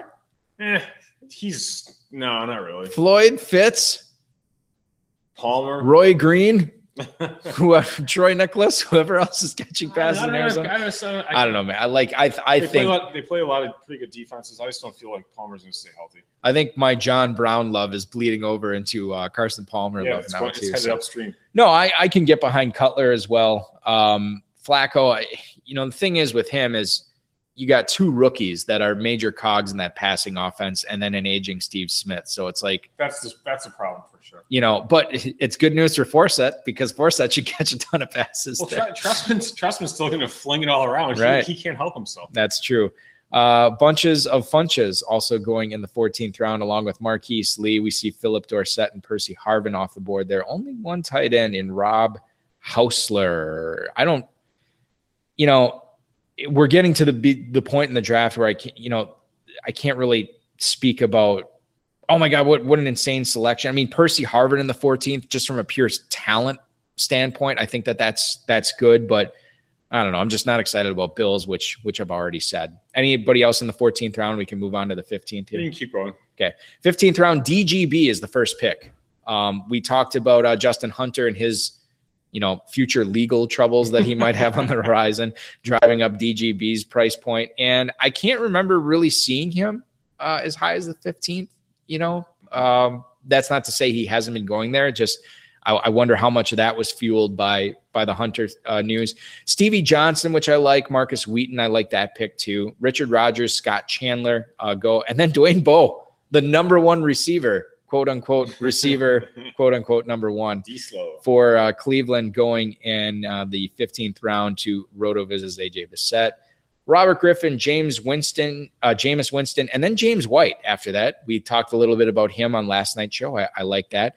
And then Nick Toon, Marcus Mariota, and Michael Crabtree, who I am willing to trade for literally anything in my dynasty league right now. He's a giveaway, huh? He's a giveaway. He might be cut. I mean, honestly, we got to cut down rosters. Crabtree might not make it. Yeah, mm, I can see it. Yeah, At least, at least, uh, Dorey took two receivers then. it's just the lucky charm stack. Uh, so let's talk about um, teams now, Dave. Uh, sort of what they did tonight, Sure. what we like, what we don't like. We started at the 12 last night. Do you want to start at the 12 again tonight? Sure, why not? Okay, we'll start with David Dorey We got a from the defense huddle. run going too, by the way, if you're noticing. Well, actually, you're not No, I noticing. don't notice Darn, because darn it, I'm spoiling it. you know I wish. All right, I'm Who- gonna, I'm gonna stop. I'm gonna stop looking. Who owns YouTube? Google. when is Google gonna like get it together and start putting out a, a decent product of where we can get? Just need to speed it up. This is ridiculous. Sorry. Anyway, if you're watching on youtube.com slash high stakes fantasy Get football, ready. Get ready. get ready for some defenses because they're popping up. Well, they're going quick too. Yeah. Okay, so David Dorey, um, the running back, CJ Anderson, Matt Forte, Chris Ivory, Montee Ball, Jay Ajayi. The receivers, Kelvin Benjamin, Keenan Allen, Michael Floyd, Michael Crabtree, Doug Baldwin. The tight ends, Martellus Bennett, Jordan Crawford. The quarterbacks, Cam Newton, Eli Manning. Dave, this squad, David Dorey, first year doing the pros versus Joes. How do you think he did? I think you did all right. I mean, you know, Dorey's obviously a fantastic. You know, he, he knows his stuff. Uh, C.J. Anderson, Forte are great picks. Uh, Bennett and Cameron, I like that. Uh, Newton and Manning, that's fine. I, I guess my only qualms are with the receivers. I just I can't get too excited about his receiver squad. Uh, Benjamin and Keenan Allen, they're not like WR one types. And then you have Michael Floyd, Crabtree, Baldwin. Just seems to me a little bit on the weak side. And I would say his running back depth also. Again, I have a little bit of I wonder where that third running back is going to really emerge and who's going to really do anything there. I mean, he needs either Ivory, Ball, or Ajayi to do something to to uh, to have that third running back emerge. You know, and the other thing that uh, you didn't bring up, but he's only got two tight ends on his roster as we move into the 16th round here. Martellus Bennett, uh, a year without Trestman, so that remains to be seen what's going to happen there. And then Jordan Cameron, never really uh, a healthy guy the last couple of years, so he could run into some problems there. Uh, moving on, Darren Fecich, uh, the running backs, CJ Spiller, Giovani Bernard, Ameer Abdullah, Joique Bell, and Dan Herron. The receivers, Dez Bryant, Julio Jones, Brandin Cooks, Charles Johnson, Kevin White, and the tight ends, Owen Daniels, Vernon Davis. Quarterbacks, Matt Stafford, Joe Flacco, Marcus Mariota. Dave, your initial thoughts on the, let's see, what do I want to bring up? Let's talk about the tight ends first, Daniels and Davis. Probably the weak spot. Yeah, d- definitely the weak spot of the team, and it's because he's stacked uh, with running backs and receivers through the first nine rounds. Uh, if Daniels hits, I mean, on that offense, he really could be in good shape. Vernon Ver- Davis could have a bounce back year too. Man, I mean, just I have I have like no words for Vernon Davis. Like it, it's just inexplicable to me what happened with him or what's become of him. I, don't- I don't get it. I mean, he's just has the David Duval of tight ends. He's just so bad. I don't I don't know, I don't know what happened. Yeah. But yeah, I mean that's that's an area that he's a little weak, and I think that you know he probably could have kept going on tight ends a little bit, or maybe grabbed one a little bit sooner, uh, and and and maybe been a little bit stronger there. Having said that, I mean you look at his running backs; they're fantastic. It really took some guts for him to take Charles Johnson and pass on Joique Bell at the 7-Eleven. Yeah. You know what I mean? He had Yeah. Abdullah, and he had to be realizing that Joique Bell is a value coming all the way back to him. He passes on him, Dorey passes on him, then he gets him in the 802. Uh, I love his running backs. I love how he got running backs after hitting those three great receivers early on. Uh, I do like his team overall, and I love that he waited so long on quarterbacks, and, the, and he's totally fine. Yeah, the chat room was loving up uh, Darren Fecich's team as well. And I got to tell you, if you're going to wait until the fourth round in this format to take your first running back, I think the blueprint is there on on how to execute it. Spiller, Bernard, Abdullah, Bell, very, very, very, very well done. I mean, I guess if I was going to trade any one of his picks, I would probably get get rid of Kevin White for more of a steady Eddie veteran type guy because your top three receivers are so awesome. I mean, just throw Boldin in there or throw Steve Steve, Smith, Smith, in there, yeah. and it's like you're fine. Kevin White, Kevin White. I mean, he has some upside, but he, again, he's he's in the he's not done well early on. Well, in Darren's defense, I will say that White could be the home run hitting big play type guy that you like to have in this format. But your point emerged- is made. even mer- emerging in the ninth round or in a ninth game of the season, possibly or something like that. Rich Hribar from XN Sports and the fake football drafted from the 10 spot tonight. His running backs are Arian Foster, Latavius Murray, Doug Martin, LeGarrette Blount, Isaiah Crowell. The receivers are Calvin Johnson, Emmanuel Sanders, Jordan Matthews, DeSean Jackson, Kendall Wright, and Nick Toon. Tight ends Antonio Gates, Rob Housler, and Big Ben Roethlisberger and Sam Bradford are his quarterbacks. Dave, my thoughts here. Really love the running backs. Uh, I, I I see no real holes in the wide receivers at all. Uh, I already talked about my love for the Ben Roethlisberger pick. Um, I'm nervous about the tight ends though, and and and in this format, when you're weak at tight end, I always tend to raise up a, a red flag a little bit higher than I normally would. Gates and Housler is what he has right now. Yeah, I feel like it, in if, if if he were to redo this, I would think maybe he would even consider doing this. But between rounds six and nine, he took four straight running backs. If he could have popped in, you know, I like the Murray and Doug Martin picks. I thought those were values. But if he had, could have popped in a tight end before those three went, you know, he had Kyle Rudolph, Tyler Eifert, and Heath Miller, and then Larry Donnell coming back around the ninth. If he could have grabbed one of those tight ends, I think he would have probably been a little bit happier than taking um, LeGarrette Blount. Again, nothing wrong with LeGarrette Blount, but I mean, it would have helped him a lot. And nothing wrong with this team, as I still like it. Yeah, me too. Yeah. I, I do. Uh, and this is, I believe, this is Rich Hribar's first pros versus Joe's draft as well. So I think he did a very good job, uh, as David Dorey did.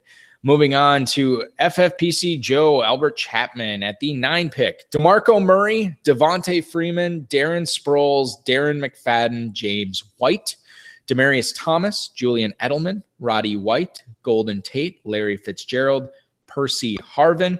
The tight ends, Greg Olsen, Jared Cook, Drew Brees, and Philip Rivers at the quarterbacks. weren't wasn't uh, Rivers? He took the spot of Drew Brees in San Diego. Didn't didn't San Yeah, Diego yeah, trade Brees to Yes. New Orleans? So You're asking me this. we'll have to see if there's any uh, friction between those two quarterbacks this year on on this team. Uh, your thoughts on uh, Albert Chapman's team, Dave? I, th- I mean, I think that he got the absolute best value of the kind of just of the running backs out of you know once you get beyond the first five or six rounds. Freeman, Sproles, and McFadden. I mean, tremendous selections. Every one of them were fantastic. So I think that's great. And you know, he had those. He took five receivers in the first seven rounds, and he really should have paid a penalty for it, but he really didn't. So he really, I thought, getting Freeman, who is right now the starter there, Sproles, who's gonna, he's definitely still gonna get all those catches, and McFadden, who knows? I mean, at that spot, that's so late. Well, I think that if you're gonna, you know, pick at nits here, the penalty is probably the backup tight end. That he he Sure. was he he scooped up those three running backs and then missed out on those other tight ends. So now he has Jared Cook backing up Greg Olsen. Yeah, he needs Olsen to play up, play as well as he has in the past, and not get hurt. Uh, other than that, I really like that team as well. It's again in the same way Rich Hribar's team hinges on the tight ends. I think that uh, Albert Chapman's is going to hinge on his tight ends as well.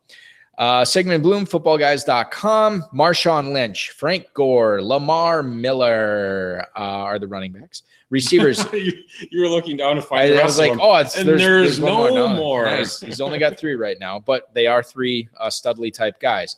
Um, Jordy Nelson, John Brown, Breshad Perriman, Rueben Randle, DeVante Parker, Donte Moncrief, Phillip Dorsett, and Malcom Floyd, Zach Ertz, Dwayne Allen, Kyle Rudolph, then of course Russell Wilson and Jameis Winston. Boy, talk about opposite ends of the spectrum there between uh, Wilson and uh, and Winston.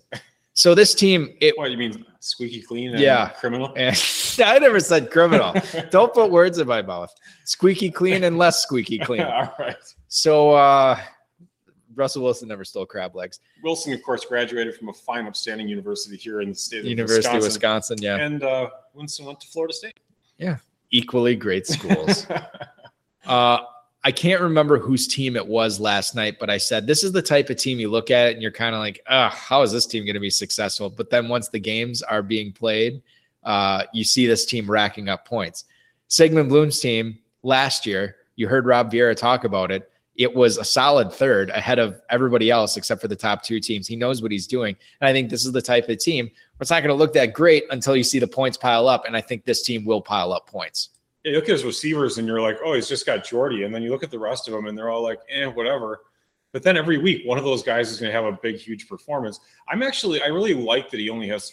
You know, it's weird that I will say this, but I like that he only has three running backs. I mean, with Lynch, Gore, and Miller, as long as Miller keeps that job, I think he's totally fine there. And a lot of times, I, I think when you have when you're spending that much draft capital early in running back, at that point you have to overcompensate and go the other direction. And I think he did that, but not in a bad way. I think he did fine. I'm gonna uh, ask you to be a lamb here a little bit. Oh, Not no. should I do it? Yeah, Should I? you I'll do do it. the scroll down. Okay, yeah. Can you? Um, so that yeah. so just talk about Stephen Lee's team, and I'm going to move this draft board down because these guys are such great drafters that we're we already got to move the board down. I'm surprised the chat room isn't like scroll down, scroll. We got to see the board. Okay, so They're you asleep. you talk while I do that. All right, so we're looking at Stephen Lee's team here. Uh, took Eddie Lacy in the first round. I'm going to move over to Balky's position. Eddie Lacy has got LeSean McCoy. Then he took Jonathan Stewart in the fourth. Ryan Mathews, who uh, Balky was fawning all over that pick. James Starks, the backup uh, running back for the Packers, and Terrance West, the forgotten man, uh, in the Cleveland Brown backfield. Then you have Andre Johnson at receiver, Jeremy Maclin, Kenny Stills, Steve the Icon Smith, and Kenny, not the Icon Britt, at his uh, wide receiver position. And then I, I really like Is that Kenny Britt's new nickname? Not the icon. I, so he takes then he takes Julius Thomas, and then he, you know, it's like he's playing the game of Monopoly over here on sophomore tight ends. He takes Austin Seferian-Jenkins, Eric Ebron, and Jace Amaro. He gets all of them.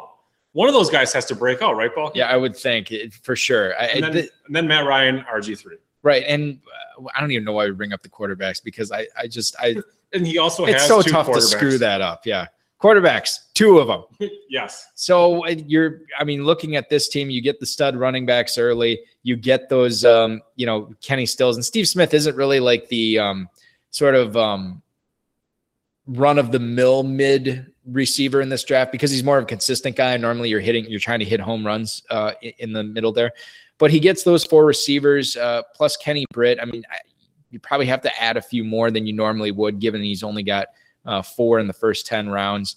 Um, but Lacy McCoy, Jonathan Stewart, if I'm wrong about McCoy, and Lord knows I've been wrong a ton about uh, Bills players over the years. So he could really hit a home run there. Julius Thomas, again, we said this last night. If he gets like 80 to 85% of the red zone uh, catches that he was last year, th- those touchdowns, uh, he could be a very good player and, and a great value. He went in the seventh round last night. He goes in the sixth round tonight. Jacksonville does have to get in the red zone though. Yeah, and you have ASJ, Ebron, and Amaro. I mean, all three of those guys, uh, like you said, one of them should break out, maybe more than one breakout. So again, I, I I'm not a I, I'm not a huge fan of the construction. I'm not a huge fan of a lot of the players, uh, or not, I shouldn't say a lot of the players. I'm not not a huge fan of some of the players, but I think that this team could. I mean, the blueprint for success is pretty evident here. Mean, I, I'm really not a huge fan of his receivers. Uh, and one of the issues I kind of have is receivers when they switch teams usually don't do fantastically well. Well, Andre Johnson switched teams. Jeremy Maclin switched teams. Kenny Stills, who's technically is number three, also switched teams. So he's going to have to get production and kind of beat the odds with all three of those players. They're in fine situations, but to me, that's that's a little bit of a weak spot.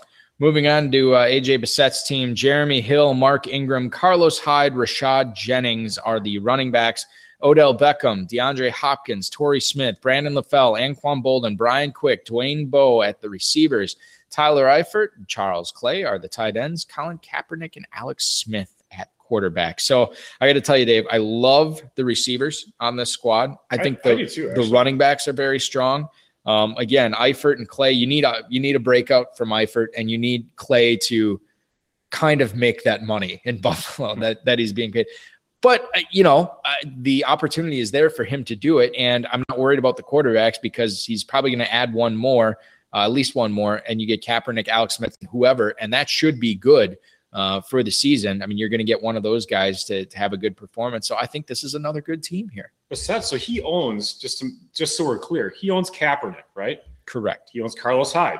Correct. He owns Torrey Smith. Yes. and Anquan Boldin. He owns the entire 49ers offense with the exception of Vernon. Where did you go, Davis? Okay, but I will say this in his defense. I'm not ripping on him. I'm just saying he obviously believes in the Niners offense. We've we've you know, maybe ripped on it, but maybe, maybe it's good.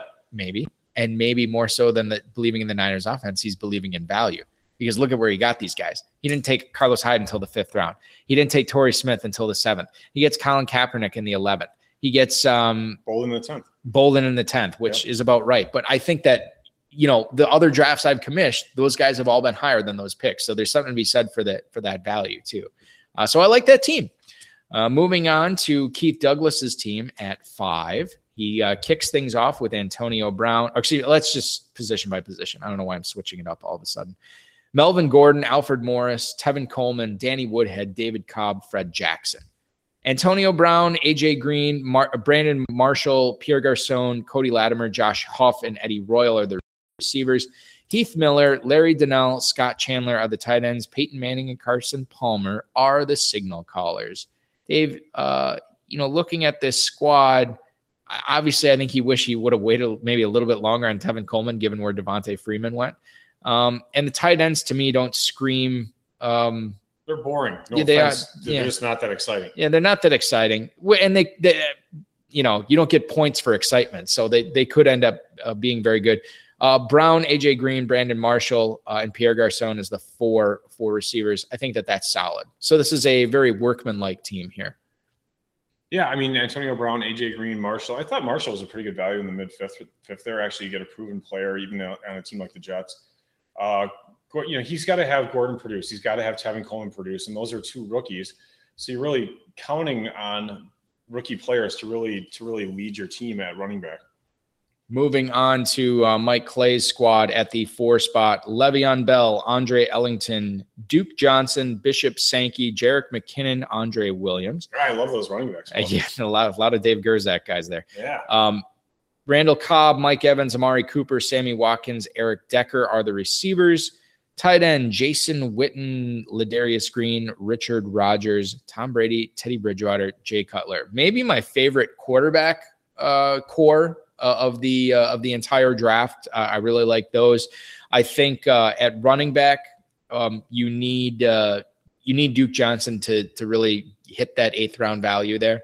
Uh, and Ellington uh, in the fourth round, I think is is going to be um, you know fine. Uh, Le'Veon Bell, obviously at the 104, if he comes back and does what he did last year, that's a steal. Um, and then the receivers: Cobb, Evans, Cooper, Watkins, Decker. You know, I'm not a big Watkins guy, but the upside and the amount of catches that he has with those guys, really, really good. Yeah, I like this team a lot, actually. I mean, Watkins, you know, you've kind of dogged on him, but I mean, he had a lot of, you know, for rookie wide receiver, he had a lot of yards in production. He just wasn't Odell Beckham. 130 targets, I believe he had yeah, last he had year. a ton of targets. And Yeah. he had he was kind of dinged up with injuries in a few games too. Mhm. So he's had he had games where he had I think a hundred yard half actually. So Watkins is a really talented player. I, I actually I like his tight ends. I think Witten and Ladarius Green those are both good values. And in FFPC, if you can actually get some sort of value anywhere, even at tight end, I mean at- the tight end position, it's so tough to do. So I thought he did well there. I, I like his team a lot. Moving on to Joe Doug More, Jamaal Charles, Justin Forsett, Joseph Randle, Knile Davis, Lorenzo Taliaferro. Uh, the receivers, Martavis Bryant, Marques Colston, Davante Adams, Terrance Williams, Marquise Lee, Markus Wheaton. Tight ends, Josh Hill, Delanie Walker. Quarterbacks, Andrew Luck, Tony Romo. Um, oh, wait. Uh, did I say tight ends? Josh Hill, Delanie Walker, Jordan Reed? Uh, yeah, I think I did. Okay, so anyway, not a huge fan of this squad. I really like the top three running backs. Um, you know, again, Martavis Bryant should have those big time weeks where he's going to start uh, for him. Davante Adams should have a few of those as well. Terrance Williams, you know, the amount of touchdowns he had per reception last year were very, very good. Um, and then he gets Markus Wheaton. I don't know if that was Bryant insurance or, you know, just trying to get a piece of that Steelers passing attack, which I think is going to be very lethal. I'm not a huge fan of either of those, uh, any of those tight ends, really. Hill, Walker, Jordan Reed. Um, and I, the quarterbacks are obviously fantastic in Luck and Romo, but I don't know, just leaves a little bit to be desired on the squad. Yeah, I mean the problem really it it all starts with Andrew Luck. I mean Andrew Luck, everyone loves him and he's a great player and everything, but you take him in the second round and it really pushes all of your running backs and receivers further down your board. I mean, don't forget Jamaal Charles. Obviously, he's great. Charles Forsett, Randle are fantastic, but the receivers ended up being weak because of Luck, because of Josh and because of Delanie Walker. A great point there. And we move on to the final pro of the evening, Nelson Sousa from ScoutPRO. That was uh went Adrian Peter. He went Adrian Peterson, Shane Vereen, David Johnson, Reggie Bush, Charles Sims, Buck Allen as the running backs. The receivers, Allen Robinson, Jarvis Landry, Mike Wallace, Victor Cruz, Devin Funchess, Stevie Johnson, Jaelen Strong. Tight ends, Jimmy Graham, Travis Kelce, Virgil Green, and the quarterbacks, Aaron Rodgers and Blake Bortles. I'm fine with the quarterbacks. Tight ends are Studley. Uh, running backs are they thin out quicker than I mm-hmm. normally would be comfortable with. And then, you know, you get the upside of these young up and comers and Allen Robinson and Jarvis Landry. Uh, Mike Wallace, Victor Cruz, who, if he can come back and, and be the player or at least close to the player he was, that's a great 10th round pick. And then you get your boy Funchess and a guy I like in Stevie Johnson. So I think the receivers are solid, if not above average there. I can't say the receivers are above average because with Allen Robinson, who's not even emerged as a true, I mean, he's never had a great season. He could break out this year as your number one. That's a bit of a problem. Uh, I do think that because he has Rodgers, because he has Jimmy Graham, and because he has Adrian Peterson, those three players, and granted he takes Peterson number two, so whatever. Um, those are some huge like baseline monster score week type guys. So if you, you, if you get these like 25 and 30 point weeks out of those guys, and any of these other dudes emerge, I mean, if you get Charles Sims to emerge somehow, if Funch is as good as a rookie, Victor Cruz is back, David Johnson does something, this team could actually be really dangerous. It could also totally suck. uh, sports betting man uh, saying in the in the uh, chat room, Team two is strong. That's Nelson's team that we just talked about. Final team we're going to talk about tonight. Team number one, FFPC Joe Robert Finkel, Todd Gurley, TJ Yeldon, Tre Mason, Roy Helu, DeAngelo Williams, Matt Jones at running back. The receivers are T.Y. Hilton, Alshon Jeffery, Vincent Jackson, Nelson Agholor, Marvin Jones, Dorial Green Beckham, and Mohamed Sanu. And the tight ends, Rob Gronkowski, Coby Fleener, Ryan Tannehill, Andy Dalton, snapping the ball there. Dave, uh, okay, so I'm not, I mean, quarterback's fine. Uh, tight ends, he also got Maxx Williams. I don't know if I said Maxx Williams. Gronk is, is the man there. I'm, I'm not a huge fan of the other two guys. Uh, the receivers, I think, are fine, and and I think the the running backs present a an intriguing level of upside. Yeah, that's a good way to put it. Yeah. But yeah, he doesn't have a lot of depth at uh, running back even at receiver, he doesn't have a ton of depth necessarily. But, you know, you have Gronk, and he, and he waited on uh, quarterback, so I think he was able to you know to snag a lot of running backs and receivers in the early part of his draft. I think his team is fine. Yeah, the I mean, you know, obviously Tre Mason going to be playing a big role on this team the first part of the season if Todd Gurley is popped, uh, or even if he's not, he's probably going to be brought along solo. I like the Helu pick in the ninth. I think he catches a lot of passes this year. I think when Gurley is, you know, getting ready for the pounding in the early part of the season. DeAngelo Williams should be able to pick up the slack with Le'Veon Bell out. So I like that pick. And Matt Jones in the 17th round, man, I, you know, a guy who could emerge as a significant contributor in that Washington offense, and you're not paying a lot to get him. I like that pick as well. I do too. It would have been nice. I mean, uh, Denard Robinson went in the 20th round. It would have been nice for him to get Denard Robinson somewhere to go with Yeldon because it just right. It, it just would have helped his team because he's not deep at RB three. It would have been nice to, to lock up the two, his RB one and RB two, and get the handcuffs. Dave, uh, less than three minutes to go. We uh, can officially put this show to bed. We got two of these in the books, man. How are you feeling? You know, I'm feeling all right. I'm not. I'm not totally wanting to kill we're, myself. Yeah, that one. That one year when we had six in a row. That, that sucked. That was, I don't know how those guys awful. do it. Oh God, remember that last show? I don't even think I was speaking English. So we're we're uh, we're gonna do another show tomorrow, ladies and gentlemen. Uh, it's gonna be our final one this week, and then we'll come back with three more again Sunday, Monday, and Tuesday next week. We're on one hour later tomorrow. This is going to be the Dump Truck League. You remember Najee Davenport? the closet defecator. That's what it is. Truck, the dump truck. Yeah. So that league is going to go off at 10 p.m. Eastern time tomorrow. We will be with you until midnight Eastern, broadcasting the first two rounds. Interesting crew we have lined up tomorrow. Uh, Bob Lung from FFConsistency.com. Davis Ronnie, former guest of the show, drafting in the two spot. Jay Myers from Dynasty Football Warehouse, another former guest of the show. Jorge Rios is going to be in tomorrow's draft at the four. John Paulsen from 4for4.com, of course, picking from the five spot. Chris Hammond uh, is going to be in the six. Darren Armani, uh, hopefully we'll hear from him tomorrow. He's picking from the seven spot. George Sabins, FFPC Joe at eight. We saw Shane Hallen and the scouting everything out in the draft in the chat room tonight. He's picking at nine tomorrow. He's cheating. Another former uh, guest of the show, Dan Hendrickson, picking at 10. Chris Prince, beer makers fan, you probably know him as. He's picking at 11. And then James Dugan, the 12th uh, FFPC, uh, picking him from the 12 spot as an FFPC Joe tomorrow. Uh, once again, ladies and gentlemen, four hours to square those balances. Get your early draft spot by next Monday. Take advantage, people. Uh, it's I really recommend that you do that. I uh, want to uh, thank uh, Rob Vera uh, for calling in. I want to thank Sigmund Bloom for calling in. So you can follow him on Twitter at Sigmund Bloom. Check out his work at footballguys.com. I want to also thank Hyundai, Gatorade, uh, FedEx, the FFPC, our producer and mutual friend Rob, audio engineer Bryce. I want to thank Dave Gerczak, and of course, most of all, all of our listeners. Thanks for hanging out with us. We're going to do it again tomorrow, 10 p.m. Eastern Time. Your Tuesday officially starts now. This has been another episode of the High Stakes Fantasy Football Hour presented by MyFFPC.com that was broadcast live and heard around the world. Eric and Dave will be back next week with more analysis, interviews, and advice from a guest much smarter than they are. Thanks for listening, and we'll talk with you again next week.